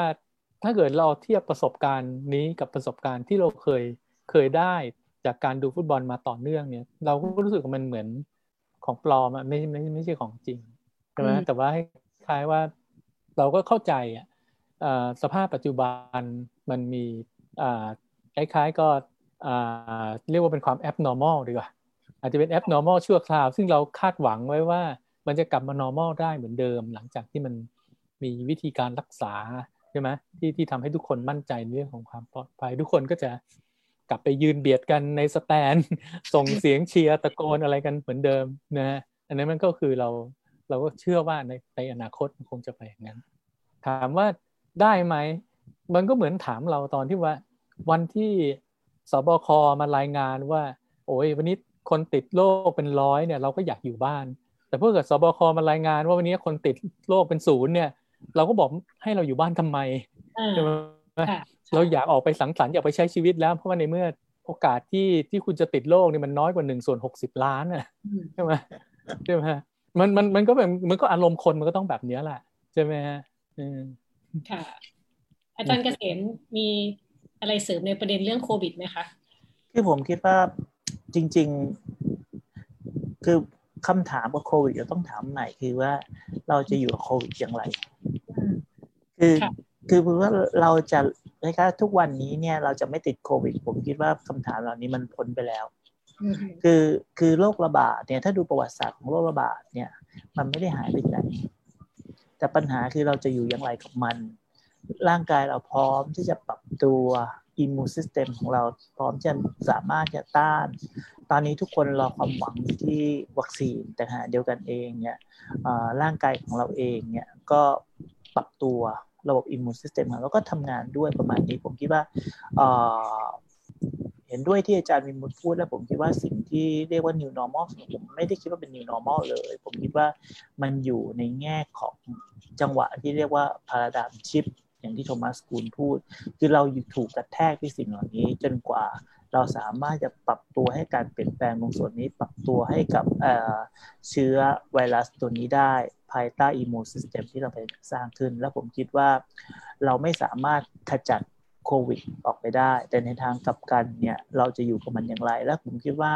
ฟุตบอลเองเนี่ยการกลับมาของฟุตบอลในรอบนี้เนี่ยพยายามอยู่กับโควิด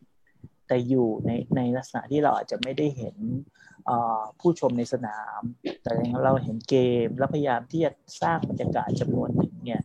ให้เรากับว่าเราสามารถจะสัมผัสเกมได้ ไม่ไม่ว่าจะจัดการพยายามที่ที่จะมีดูหรือว่าช่องทางซูมที่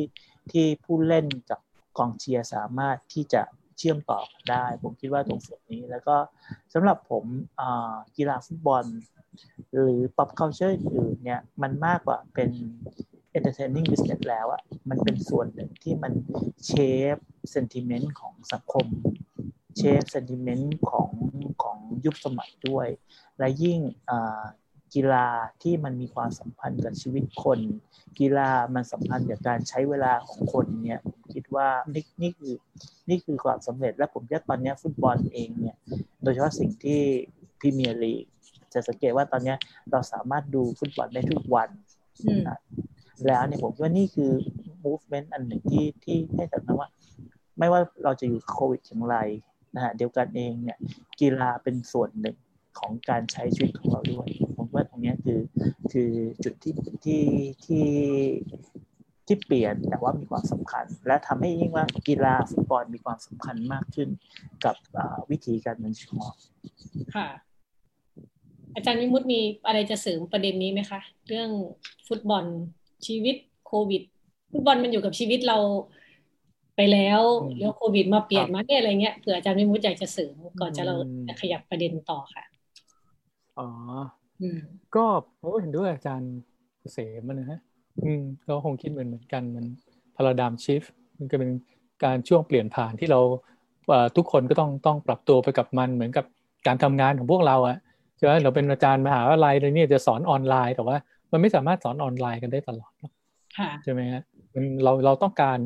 ปฏิสัมพันธ์ระหว่างเรากับลูกศิษย์ลูกศิษย์ต้องการรู้จักเราเห็นหน้าเราเข้ามาคุยกับเราเป็นงานส่วนตัว ใช่ไหมฮะมันมันก็ดีกว่าสำหรับการถ่ายทอดวิชาการใช่ไหมฮะมันมันก็เหมือนกัน เหมือนนักฟุตบอลยิงเข้าแล้วไม่รู้จะไปดีใจกับใคร เพราะว่าไม่มีไม่มีกองเชียร์คอยเฮรับอะไรจริงมันก็แบบมันก็เขินๆอยู่เหมือนกันนะคะเวลาเวลาดูฟุตบอลคือผมผมคิดว่าพวกสคบควรจะเปลี่ยนแอ t i t u d e เรื่องโควิดใหม่ผมไม่ผมไม่ได้คิดว่ากาดจะตกอีกต่อไปแล้วอะ ผมคิดว่าเราต้องเราต้องเราต้องตอบคำถามนะว่าเราจะอยู่กับโควิดอย่างไรคือและไอการที่อยู่ในโควิด เนี่ย เราสามารถหลีกเลี่ยงมันได้ในหาเดียวเราพร้อมที่จะอยู่กับมัน ผมคิดว่านี่นี่นี่คือโจทย์ที่สำคัญ ไม่ใช่มาตรการห้ามโน้นห้ามนี่ผมว่าการห้ามมันไม่ได้แก้ปัญหา การใช้มาตรการทุกวันนี้มันไม่ได้ทำให้คนรู้สึกว่าโควิด เป็นอ่า เป็นสิ่งที่คนเรียนรู้ที่จะอยู่และปรับตัวกับสภาพที่เปลี่ยนไป และและกลับมาใช้ชีวิตให้เป็นปกติได้ แต่ในทางกลับกันเนี่ยสิ่งที่ทำอยู่ยิ่งทำให้ทุกอย่างมันดูแอบเสิร์มากขึ้นนะทุกอย่างมันมีมาตรการที่ชัดเจนแต่สุดท้ายแล้วเนี่ยมันดูไร้ค่าไร้ประโยชน์นะครับ ผมคิดว่านี่คือสิ่งที่เห็นเราเสริมนิดนึงนะฮะการเหยียบตกเนี่ยทำให้ผมนึกถึงมูรินโญ่ หรือว่าพวกตระกูลรถบัสทั้งหลาย คือคุณคุณบอกว่าโอเค การไม่ตกเนี่ย แล้วมาตรการที่คุณออกมาเนี่ย คือเหมือนมาตรการที่คุณเล่นเพื่อไม่ให้แพ้นะเล่นเล่นไม่ให้แพ้ คือแต่คุณก็ไม่มีทางชนะ เพราะว่าคุณคุณก็จะเป็นลักษณะดิเฟนซีฟตลอด แล้วสิ่งที่ตามมาคือเราเห็นโอเคเราอาจจะไม่แพ้เชื้อโรคทำอะไรคนไทยไม่ได้ แต่ว่าเศรษฐกิจพังเลยอย่างนี้นะก็คือพูดง่ายว่า เขาไม่เห็นภาพรวมของสังคมที่เราอยู่ร่วมกันเขาเห็นเพียงแต่ว่าทำอย่างไรที่เราจะไม่ไม่ถูกโควิดคุกคามแต่จริง ๆ แล้วเนี่ยสิ่งที่ป้องกันการคุกคามของโควิดที่สุดคือการที่เราสามารถปรับตัวที่อยู่กับมันนะครับ ผมคิดว่าถ้าดูในแง่ของประวัติศาสตร์ของโรคระบาดเนี่ยสิ่งที่เกิดมนุษย์ ยกตัวอย่างโรคระบาดที่ใกล้ตัวที่สุดคือเอส ผมจำได้ว่าช่วงที่เอสมาใหม่ทุกคนกลัว และทุกคนคิดว่าจะหาทางกำจัดมันอย่างไร แต่สุดท้ายเอสก็ยังอยู่ทุกวันนี้ สิ่งที่เราทำได้ตอนนี้สิ่งที่เราทำก็คืออยู่กับมัน อยู่กับมันอย่างเช่น เราสามารถที่จะรักษาสุขภาวะของเรากับโรคเอดหรือคนที่เป็นเอสแล้วก็สามารถที่จะมีชีวิตอยู่ไม่ได้ตายทันที คุณก็มีพัฒนาตัวยาพัฒนาในแง่ของความรู้ทางสาธารณสุขที่ ที่จะจัดการกับสุขภาพของตนเองได้ ผมคิดว่านี่นี่ประเด็นเดียวกับเอดโควิดก็เหมือนกันนะครับโควิดไม่ใช่โรคที่ร้ายแรงกว่าเอดแต่ทำอย่างไรที่เราจะเข้าใจมันแล้วก็อยู่กับมันและหาทางป้องกันมันผ่านการพัฒนาในเรื่องของอิมมูนซิสเต็มของเราผมคิดว่านี่นี่คือเรื่องใหญ่สุดแล้วสิ่งหนึ่งที่ที่ผมคือผมมักจะพูดกับเพื่อนๆเสมอว่า ถ้าถ้าสังคมไทยเนี่ยเจอ โควิดระลอกสองเนี่ยมันจะน่ากลัวกว่า หรือมันจะร้ายแรงกว่ายุโรปหรืออเมริกาตรงที่ว่าสังคมหรือคนเนี่ยมันไม่ได้ปรับตัวกับเชื้อโรคตัวนี้ เราไม่ได้สร้างกับอิมมูนซิสเต็มในขณะที่สังคมนั้นเนี่ยคนส่วนหนึ่งเผชิญกับมันแล้วร่างกายเริ่มปรับแล้วก็ที่ผ่านมาผมผมก็บอกตรงๆว่า ไม่ใช่ว่าเราเก่ง การสาธารณสุขเราไม่ได้เก่งกว่าเขา แต่ละมีแต่ปัจจัยที่เอื้อมากกว่าเขา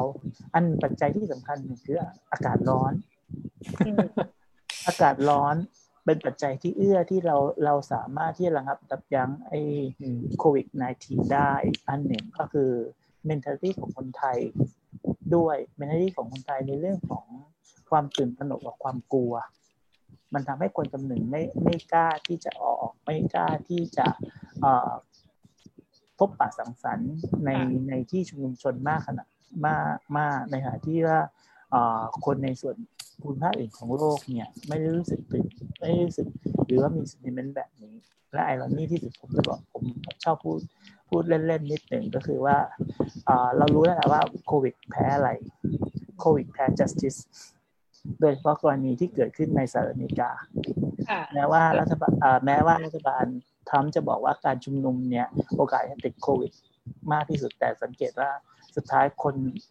คนไม่ได้กลัวโควิด เท่ากับไม่มีความยุติธรรมค่ะ คิดว่าคิดว่าสิ่งนี้จะเกิดขึ้นในไทยไหมคะหมายความว่าอ่าเรียกร้องความยุติธรรมเลยที่ไม่กลัวโควิดเลย ถ้าจะเกิดก็ลองลองยกเลิกพลกรฉุกเฉินหน่อยครับค่ะ อาจจะเป็นเหตุผลที่ทำให้มีการยืดเวลาต่อไป ไม่ไม่ไม่แน่ใจเหมือนกันนะคะ ก็เป็นการคาดคะเนโอเคค่ะอาจารย์เดี๋ยวกลับมาที่เรื่องฟุตบอลกันนะคะ เพราะว่าเราวันคุยกันหลากหลายมากเลยตั้งแต่ฟังมาก็ก็เห็นแพชชั่นในเรื่องฟุตบอลของอาจารย์ทั้งสองท่านนะคะ ว่าแบบว่าชอบจริง ๆ รักจริง ๆ ทีนี้อยากอยากชวนถามนี้ค่ะอาจารย์ว่า การดูฟุตบอลให้อะไรกับอาจารย์บ้างคะมัน ได้เอาไปใช้ในชีวิตประจำวันไหมได้มีหลักอะไรที่แบบว่า ยึดไปใช้ในการทำงาน หรือแม้แต่ใช้ในงานวิชาการไหมนะคะอ่าใครก่อนดีอาจารย์ อาจารย์มิมุดแล้วกันค่ะอาจารย์มิมุดยังไม่ได้ได้ได้ครับก็เอ่อที่ผมเห็นโดยเฉพาะเอาเฉพาะลิเวอร์พูลกันแล้วกันนะในยุคยุคของคลอปเนี่ย มันมีเรื่องที่ทำให้เสียกำลังใจเนี่ย มากทีเดียว เช่นเข้าชิงแชมป์แล้วแพ้อย่างเงี้ยตั้งแต่อ่ายูโรปาลีกเข้าชิงก็แพ้ใช่ไหมแล้วก็มาชิงกับแมดริดก็โดนใช่ไหมอ่าโดนนักมวยปล้ำหักแขน แล้วก็นายทวารก็ออกลูกเฟ้อฟ้าแพ้อีกใช่ไหมค่ะแล้วต่อมาเมื่อปีที่แล้วอย่างเงี้ย เป็นทีมอันดับสองที่มีคะแนนสูงสุดในประวัติศาสตร์ ไม่รู้เป็นสถิติที่มันน่าชื่นชมอย่าง เนี่ยแต่มันคือแต่เรื่องที่เจอเข้าไปเนี่ยมันก็มันมันคือเราคิดดูสิเหมือนเหมือนเราพยายามทำงานอย่างเต็มที่อะเราคิดว่ามันก็ทำดีแบบระดับหนึ่งอะดีมากๆด้วยซ้ำอะใช่ไหมฮะ แต่มันไม่พอใช่ไหมทีนี้หลังจากไอ้เหตุการณ์แต่ละเหตุการณ์เนี่ยสิ่งที่แบบพอเรานึกตอนตอนช่วงนั้นนะคิดเอ๊ะสงสัยทีมมันจะเป๋เปล่าเนี่ยเพราะที่ผ่านมาเนี่ยมันมันมันเป๋มาตลอดเลย เคยได้ที่สองปุ๊บพอปีต่อมาเนี่ยมันก็ อ่า ทำไม่ได้ละอะไรอย่างเงี้ยปรากฏไม่ใช่ไหมฮะคืออันหนึ่งที่เห็นก็อาจจะเป็น character ของตัวคล็อปป์เนี่ยคือมันเหมือนเขาก็ get on กับไอ้ business ของเขาไปอะเขารู้ว่านี่คือสิ่งที่เราต้องทำใช่ไหมไม่เคยเห็นบ่นไม่เคยเห็นอะไรไปโวยวายกับใครอะไรเท่าไหร่เลย ไม่เคยโทษโน่นโทษนี่ใช่ไหมก็ทำให้มันดีที่สุดแล้วก็อย่างที่เขาให้สัมภาษณ์อย่างคราวที่แล้วที่บอกว่าทำได้แต้มอันดับสองสูงที่สุดเนี่ยเขาบอก ก็ไม่เป็นไรนี่ก็คือ ตอนนี้เราก็มีมีเป้าหมายแล้ว ก็คือซิตี้ก็คือ team to beat เนี่ยใช่ไหมงั้นเราก็ต้องต้องทำเต็มที่เพื่อจะ beat มันนะฮะก็เชื่อว่าก็คือไม่ว่าทำอะไรก็ตามก็คือคุณก็มี คุณก็เซตเป้าหมายให้ถูกต้องแล้วกัน แล้วเราก็วางแผนสำหรับการทำให้มันมันใช่ไหมให้ไปถึงเป้าหมายอันนั้น แล้วก็เรื่องความล้มเหลวคือมันมันก็คือส่วนหนึ่งของชีวิตที่มันต้องเจอปัญหาคือส่วนหนึ่งที่เราต้องเผชิญ นะมีปัญหาก็แก้ปัญหาไปนะเพราะฉะนั้นก็คือเมื่อคิดแบบนี้ได้มันก็คือมันก็เออเรื่องไอ้เสียกำลังใจอะไรเนี่ย มันก็ไม่มาบ่อนบั่นทอน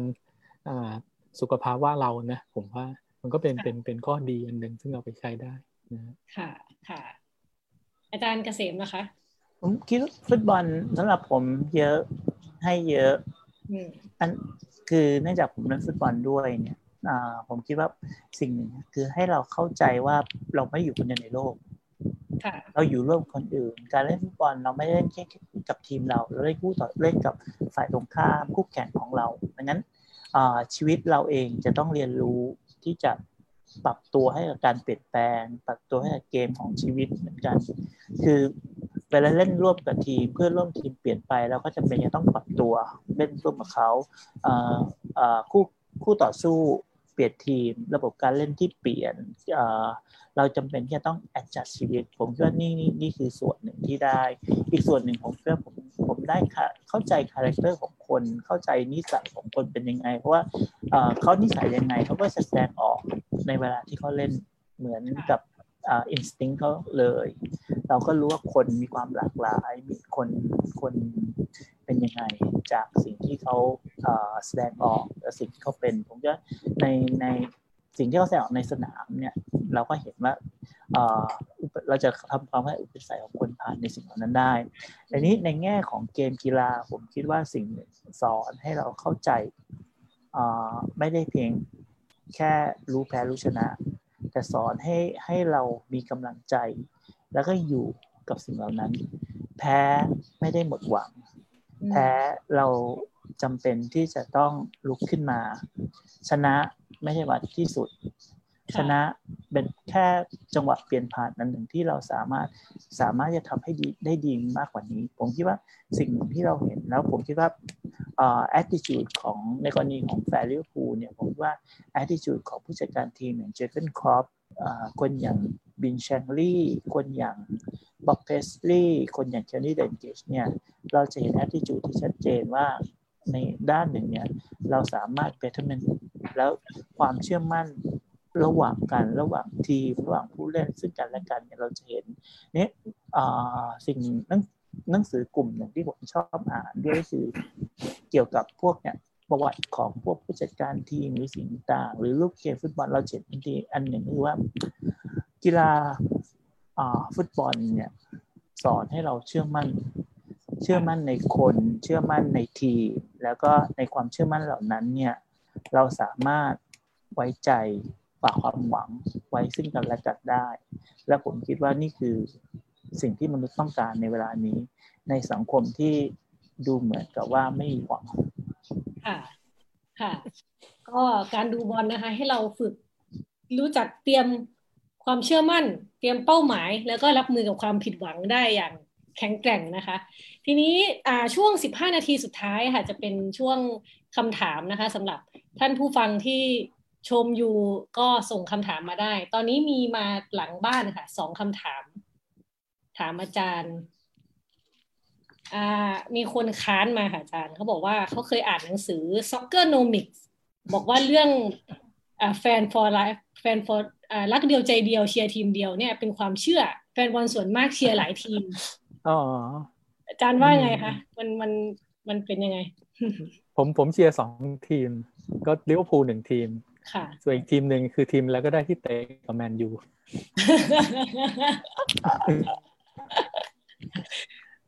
ก็ผมว่าก็ก็มีครับ คงคงมีอะที่ว่า โอเคอย่างอย่างอะไรอะแต่ผมผมไม่รู้นะอย่างเช่น บางคนก็ โอเคเชียร์ลิเวอร์พูลแล้วก็ชอบทีมชาติไทยหรือว่าชอบสโมสรในเมืองไทยแล้วมีถ้าเป็นสเปนก็จะชอบบาร์เซโลนาอะไรอย่างเงี้ยคือแบบนี้นับเปล่าว่าใช่ไหมแต่ว่าแต่กรณีที่เราพูดทันเช่น สมมุติชอบลิเวอร์พูลอยู่แล้ววันหนึ่งลิเวอร์พูลล้มเหลวสวิสไปเชียร์แมนยูแมนยูดังก็เชียร์แมนยูอะไรอย่างเงี้ยที่ผมไม่รู้นะจะไม่ซ้ำลีกกันคือถ้าลีกเดียวกันจะจะไม่ซ้ำแต่ถ้านอกลีกเชียร์ได้อะไรอย่างนี้ใช่ไหมคะ ค่ะถามถามอาจารย์วิมุตต่อนิดนึงเคยมีคนบอกว่าบางทีก็ไม่แน่ใจว่าแฟนลิเวอร์พูลอะรักลิเวอร์พูลมากกว่า หรือว่าเกลียดแมนยูมากกว่าไม่รู้ว่าความรู้สึกไหนมันมันมากกว่ากันนะคะอาจารย์เออผมว่าอย่างกรณีอ่าปีที่แบล็กเบิร์นลุ้นกับลุ้นกับแมนยูแล้วนัดสุดท้ายเนี่ย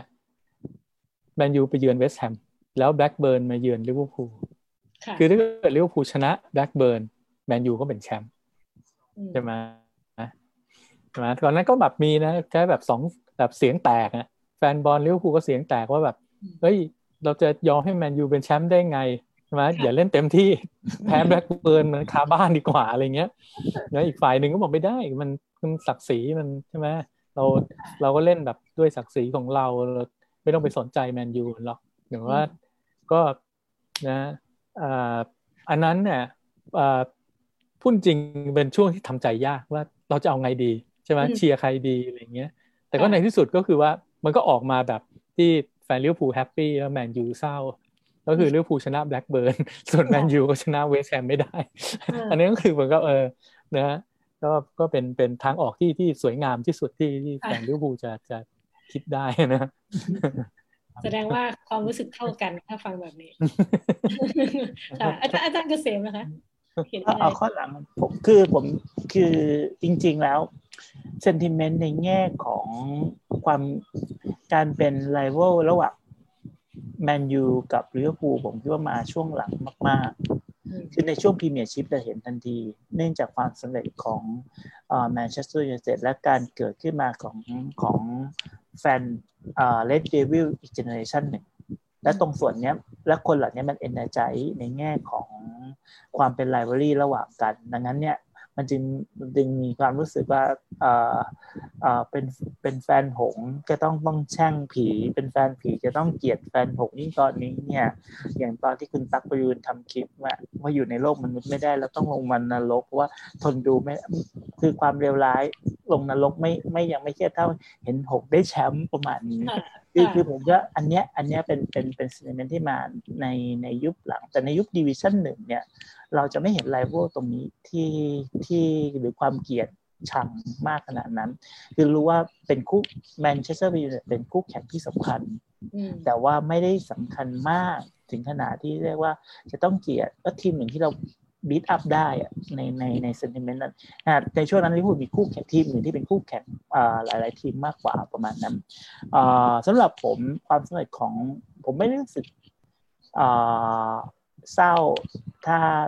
แมนเชสเตอร์ได้แชมป์ก็ดีใจกับเขาด้วยในแง่ด้านหนึ่งก็คือมันคือ sportsmanship อ่าแล้วผมก็สิ่งหนึ่งที่แฟนลิเวอร์พูลเองมีตรงส่วนนี้ อย่างกรณีที่อาจารย์พูดถึงเคสของอปีที่แบล็กเบิร์นได้แชมป์ผมคิดว่านี่คือสปิริตของทีมลิเวอร์พูลสปิริตของแฟนบอลซึ่งสิ่งที่สิ่งที่หน้าที่ออกเนี่ยค่อนข้างยาก ยึดคือก็คือโอกาสที่ลิเวอร์พูลจะยอมแพ้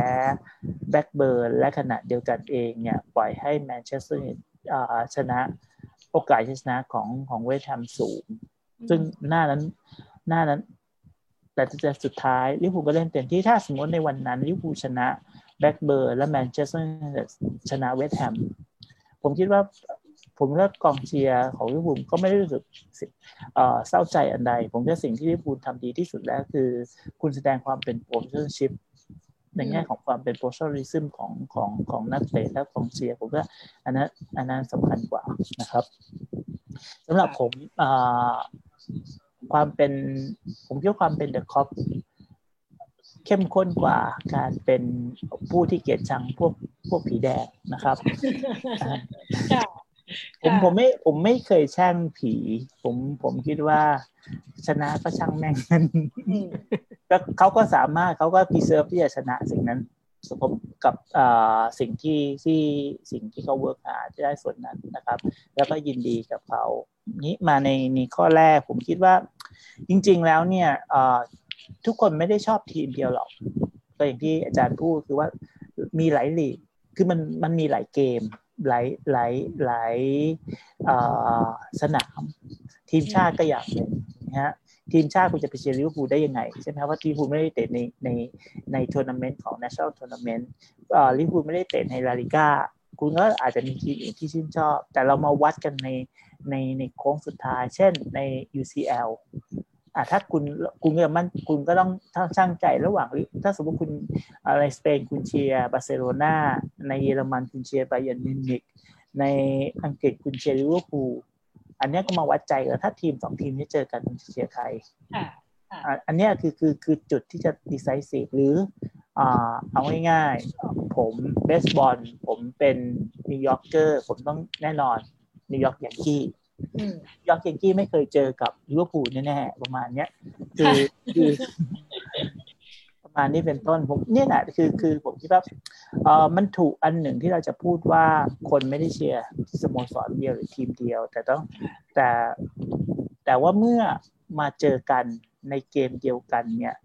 เราจะเลือกเองว่าทีมไหนที่เรารักที่สุดสำหรับผมผมตอบได้ทีมที่รักที่สุดคือลิเวอร์พูลค่ะค่ะ โอเค เมื่อกี้พูดถึงทีมรักเนาะแล้วถ้าให้มองว่าตอนนี้คิดว่าคู่แข่งอันดับหนึ่งของลิเวอร์พูลคือทีมอะไรคะในแง่ฝีมือนะลิเวอร์พูลเองลิเวอร์พูลเอง คือการผมผมคิดว่าสิ่งที่เป็นคู่แข่งของลิเวอร์พูลไม่ใช่ทีมอื่นในลีกคู่แข่งของลิเวอร์พูลคือการที่คุณรักษา standard ที่ตัวเองยืนมาถึงจุดนี้ให้ต่อไปได้อย่างไรผมผม ทำให้ผมนึกถึงคำสัมภาษณ์ของเจอร์เกนคล็อปป์เอง ตอนที่เขาคุมดอร์ทมุนด์ในปีที่เขาพาดอร์ทมุนด์ได้แชมป์บุนเดสลิกาแต่ปีต่อมาเขาถูก beat up โดยบาเยอร์นหมายถึงว่าหมายความว่าหมายถึงปีต่อเขาแพ้เขาไม่สามารถจะประกอบตัวได้แชมป์และผมว่าบทเรียนที่สำคัญและประสบการณ์ของคล็อปป์เองเนี่ย พยายามจะบอกกับนักเตะว่าคู่แข่งของคุณไม่ใช่ใคร คู่แข่งของคุณไม่ใช่แมนเชสเตอร์ซิตี้เชลซีหรือแมนเชสเตอร์ยูไนเต็ดหรือใครก็ตามคู่แข่งของคุณที่คุณพยายามจะรักษา standard ตรงนี้ไหมนั่นนี่ผมคิดว่าส่วนหนึ่งเนี่ยนักเตะลิเวอร์พูลตระหนักถึงสิ่งนี้ และด้วยประสบการณ์ด้วยด้วยบทเรียนของคล็อปป์เอง ผมคิดว่านี่คือคู่แข่งที่สำคัญ ค่ะ อาจารย์วิมุตล่ะคะ คิดว่าใครเป็นคู่แข่งอันดับหนึ่งของลิเวอร์พูล นี่คำตอบที่อาจารย์เกษมนี่เถียงยากมาก โดยโดยเฉพาะยิ่งถ้าเกิดยิ่ง season นี้เนี่ย เกิดไปทำสถิติ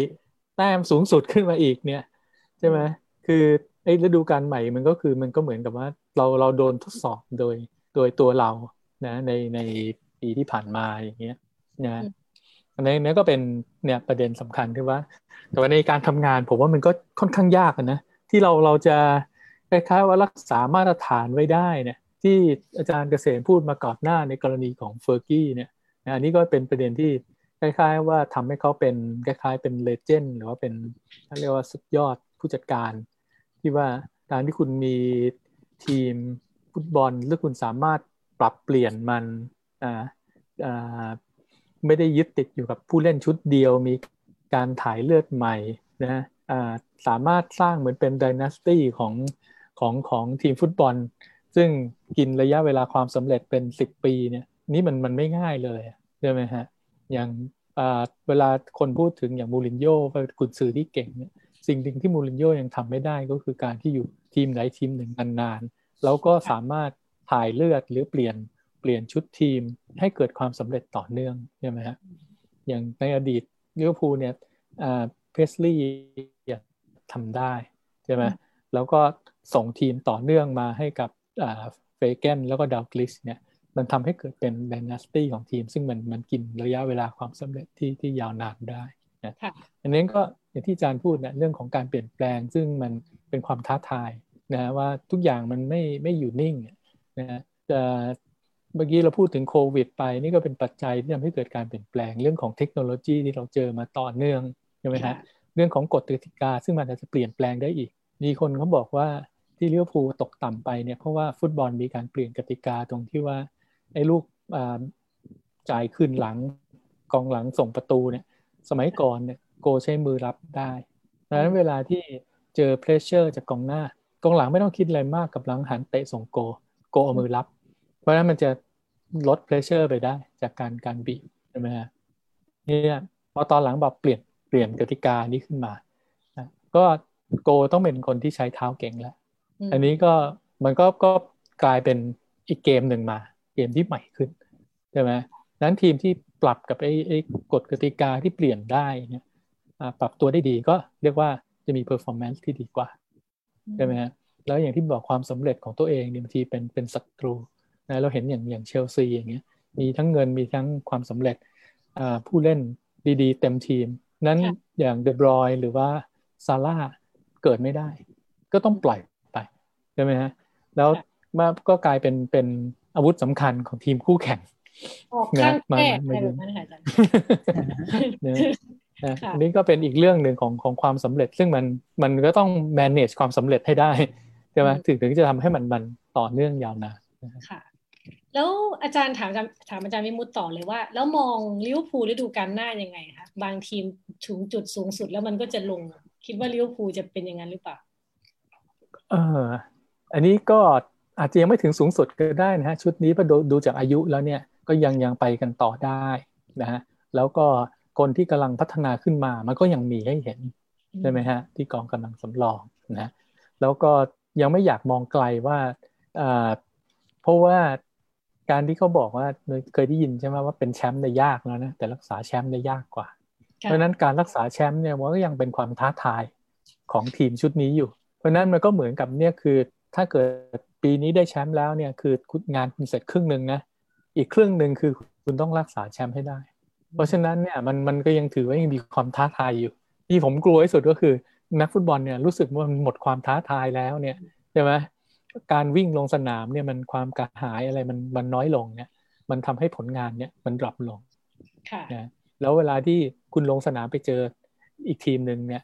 นะปีนี้เนี่ยเขาอาจจะบอกว่าโอเค วันนี้ ฉันเตะกับลิเวอร์พูลแต่ปีหน้าเนี่ยเขาบอกว่าเขาเตะกับแชมป์เพราะฉะนั้นเนี่ยไอ้ความตั้งใจที่จะล้มแชมป์เนี่ย มันมีมากกว่าความตั้งใจจะล้มลิเวอร์พูลใช่ไหมครับค่ะแล้วมันเคยเป็นเป็นความท้าทายที่คน มันมันจะต้องเอาชนะให้ได้นะนะแล้วก็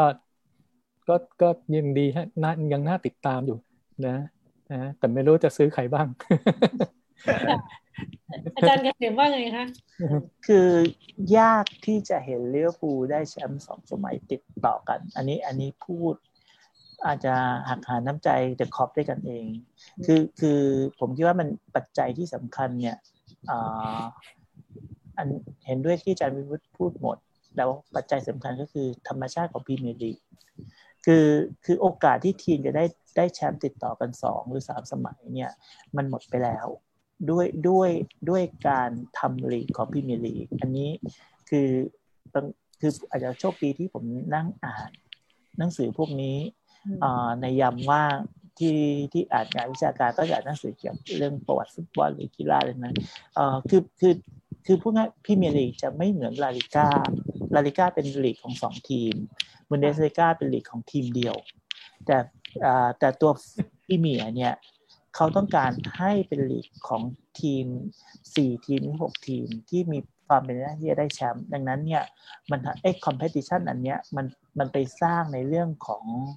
ความดึงความน่าดึงดูดของลีกรายได้ เรื่องของ broadcasting เรื่องของการติดตาม เรื่องของดราม่าจำนวนที่มันเกิดขึ้น และซึ่งผ่านในแง่ของการจัดตารางที่งี่เง่ามากเนี่ยเมื่อตารางตารางพรีเมียร์ลีกเป็นตารางที่งี่เง่า แต่งี่เง่าที่จงใจ ที่จะไม่ให้ทีมใดทีมหนึ่งเนี่ยสามารถจะ dominate ลีกได้ตลอดเวลา แต่ว่าก็มีบางช่วงบางตอนเนี่ยกรณีสิ่งที่เฟอร์กี้ทำให้ได้แมนเชสเตอร์ยูไนเต็ดได้แชมป์สองสมัยติดกันตัวช่วงที่รูนีย์กับโรนัลโดอยู่ หรือแม้แต่เป๊ปเมื่อสองฤดูกาลที่ผ่านมา แม้แต่แมนซิจะได้แชมป์ถึงสี่สมัย แต่ก็จะสังเกตว่ามันจะถูกคอมด้วยทีมอื่น หรือแม้แต่เชลซีเองก็ตามก็ต้องถูกคอมด้วยด้วยด้วย nature ของลีก นะถ้าลิเวอร์พูลโชคดีรักษามารถที่จะรักษา standard อาจจะได้กลับมาได้แชมป์อีกครั้งนึงแต่ว่าโอกาสมันยากกว่าฤดูกาลนี้ อันที่สองผมคิดว่าความเข้าใจในการเรียนรู้ของของตัว coaching coaching ผมคิดว่าการเรียนโค้ดหรือการพัฒนาเรื่องของ coaching ทั้งหมดเนี่ยมันเร็วมาก ฟุตบอลมีการเปลี่ยนแปลงอยู่ตลอดเวลา การพยายามจับแนวทางการเล่นจะสังเกตว่าทีมที่ขึ้นมาจากแชมเปี้ยนชิพเนี่ยใน 10 เกมแรกจะเล่นได้ดีมาก แล้วหลังจากนั้นก็คือ bye bye คือคือคู่ต่อสู้เนี่ยจะอ่านทางได้ถูกดังนั้นเนี่ยผู้จัดการทีมที่ดีแล้วประสบอะไรคือทำให้ทีมของตัวเอง unpredictable ทั้งรูปเกมสไตล์การเล่นหรือการพัฒนาศักยภาพของนักเตะที่สามารถได้ เล่นได้หลากหลายรูปแบบ ซึ่งตรงนี้เนี่ยเป็นปัจจัยที่ที่สำคัญ ผมก็ช่วงหนึ่งที่ลิเวอร์พูลเนี่ยค่อนข้างที่จะเป๋ไปในเกมที่ตกรอบ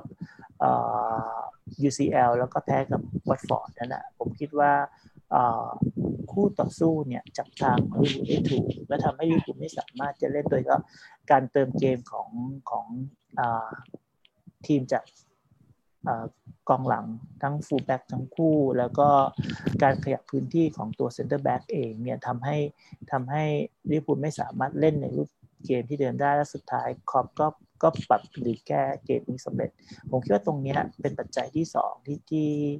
ที่จะยากยากที่จะรักษาแชมป์ เพราะว่าทุกทุกคนรู้ว่าลิเวอร์พูลเล่น direct football ทุกคนรู้ว่า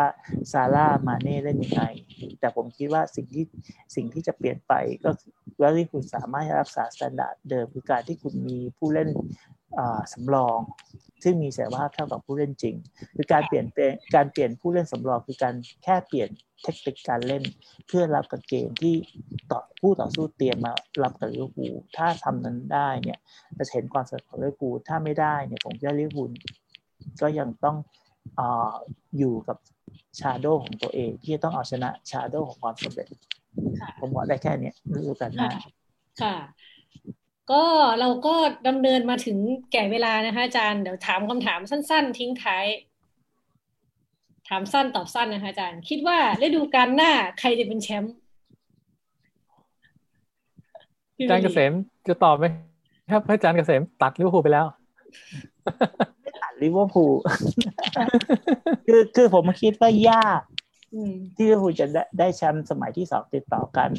แต่ถ้าตอบในฐานะ เดอะคอปก็ต้องตอบว่าลิเวอร์พูลโอเคค่ะ อาจารย์มิมุดเห็นด้วยไหมคะตอบตอบด้วยด้วยหัวใจก็ต้องบอกลิเวอร์พูลตอบด้วยสมองเนี่ยความคล้ายๆว่าอะไรฮะคือมาปีนี้มาแรงมาก แล้วคู่แข่งมันคือมันมันเป็นแรงกระตุ้นให้คู่แข่งปรับตัวเยอะ เพราะฉะนั้นเนี่ยเราก็จะเห็นการเสริมทีมหนัก ของของเชลซีแมนยูนะแมนซิตี้ไม่รู้จะเสริมได้ป่ะ ติดโทษอะไรพวกนี้หรือเปล่านะแต่ว่ายังไงก็ตามก็คือ ผมคิดว่ามันมันก็คงจะลำบากยากเย็นคราวนี้ แต้มคงไม่ทิ้งห่างถ้าได้นะฮะก็แต้มคงจะเฉือนกันสูสีพอสมควรนะผมจะไปนิดหนึ่งแมนเชสเตอร์ยูไนเต็ดไม่ใช่แชมป์แต่ทีมที่น่ากลัวที่สุดกับกลายเป็นเชลซี ค่ะผมคิดว่าทีมที่น่ากลัวที่สุดในฤดูกาลหน้าคือเชลซีเอาใจเอาใจเอาใจใครเปล่าไม่ไม่ไม่ไม่เอาใจใครในที่นี้ดูจากการไม่ใช่ครับไม่ใช่ ดูจากการของของแลมพาร์ดและการเสริมทัพในในแต่ละตำแหน่ง ผมคิดว่าเชลซีมาถูกทางมากกว่าทีมอื่น แล้วลิเวอร์พูลผมยังไม่เห็นการเสริมทัพที่ชัดเจน ส่วนส่วนแมนยูก็ยังคงมีดราม่าของป๊อกปาและและผู้เล่นคนอื่นค่ะ สาธุอาจารย์แน่แต่ขอให้เสร็จแล้วกันคนฟังโอเค ค่ะ ก็วันนี้สนุกสนานมากนะคะ อาจารย์อ่าคิดว่าน่าจะเป็นไลฟ์เทปวันออนวันที่คุยโดยไม่วิชาการเลยที่สุดในจำนวน เทปทั้งหมดนะคะ ซึ่งซึ่งดีแล้วค่ะดีมากเป็นผลเสียกับหน้าที่การงานผู้ผมนะนี่นี่ตกลงผมผมกับอาจารย์วิมุตอาจจะไปสมัครเอ่อเป็น commentator ได้ไหมได้เลยค่ะอาจารย์ entertain ไม่พอความรู้ฟุตบอลมีแต่ยังไม่ใช่ entertainer entertain อยู่นะคะ จริง ๆ แล้วสนุกขนาดนะจริงๆ ยิ่ฟังนี่เพลินเลย ก็ก็ยังไงก็ขอแสดงความยินดีด้วยนะคะ อาจารย์กับแชมป์ครั้งนี้ไม่ได้แสดงความยินดี ขอบคุณครับไม่จะไม่ยินดีเท่าไหร่หรอกจริงๆแล้วก็โอเค ก็วันนี้ขอบคุณท่านผู้ฟังนะคะ ที่อยู่ด้วยกันจนจบรายการนะคะ ถ้าใครอยากมาไม่ทันเพิ่งมาทีหลังก็ตามไปฟังได้ในเพจดีวันโอวันดอทเนะคะ แล้วก็วันจันทร์นี้ค่ะ วันโอวันวันออนวันพูดว่าในเรื่องของเฟมินิสต์นะคะ เจอกับอาจารย์ชานันยอดหงนะคะ วันจันทร์ที่จะถึงนี้ก็คือวันมะรืนนี่เอง ยังไงวันนี้ก็ขอขอบคุณอาจารย์เกษมและอาจารย์วิมุตมากนะคะ ที่ที่มาร่วมพูดคุยเรื่องกันอย่างมีมิติที่น่าสนใจมากๆนะคะ โอกาสหน้า ฟ้าใหม่สู้กันค่ะฤดูกาลหน้าครับผมสวัสดีค่ะขอบคุณครับ สวัสดีครับ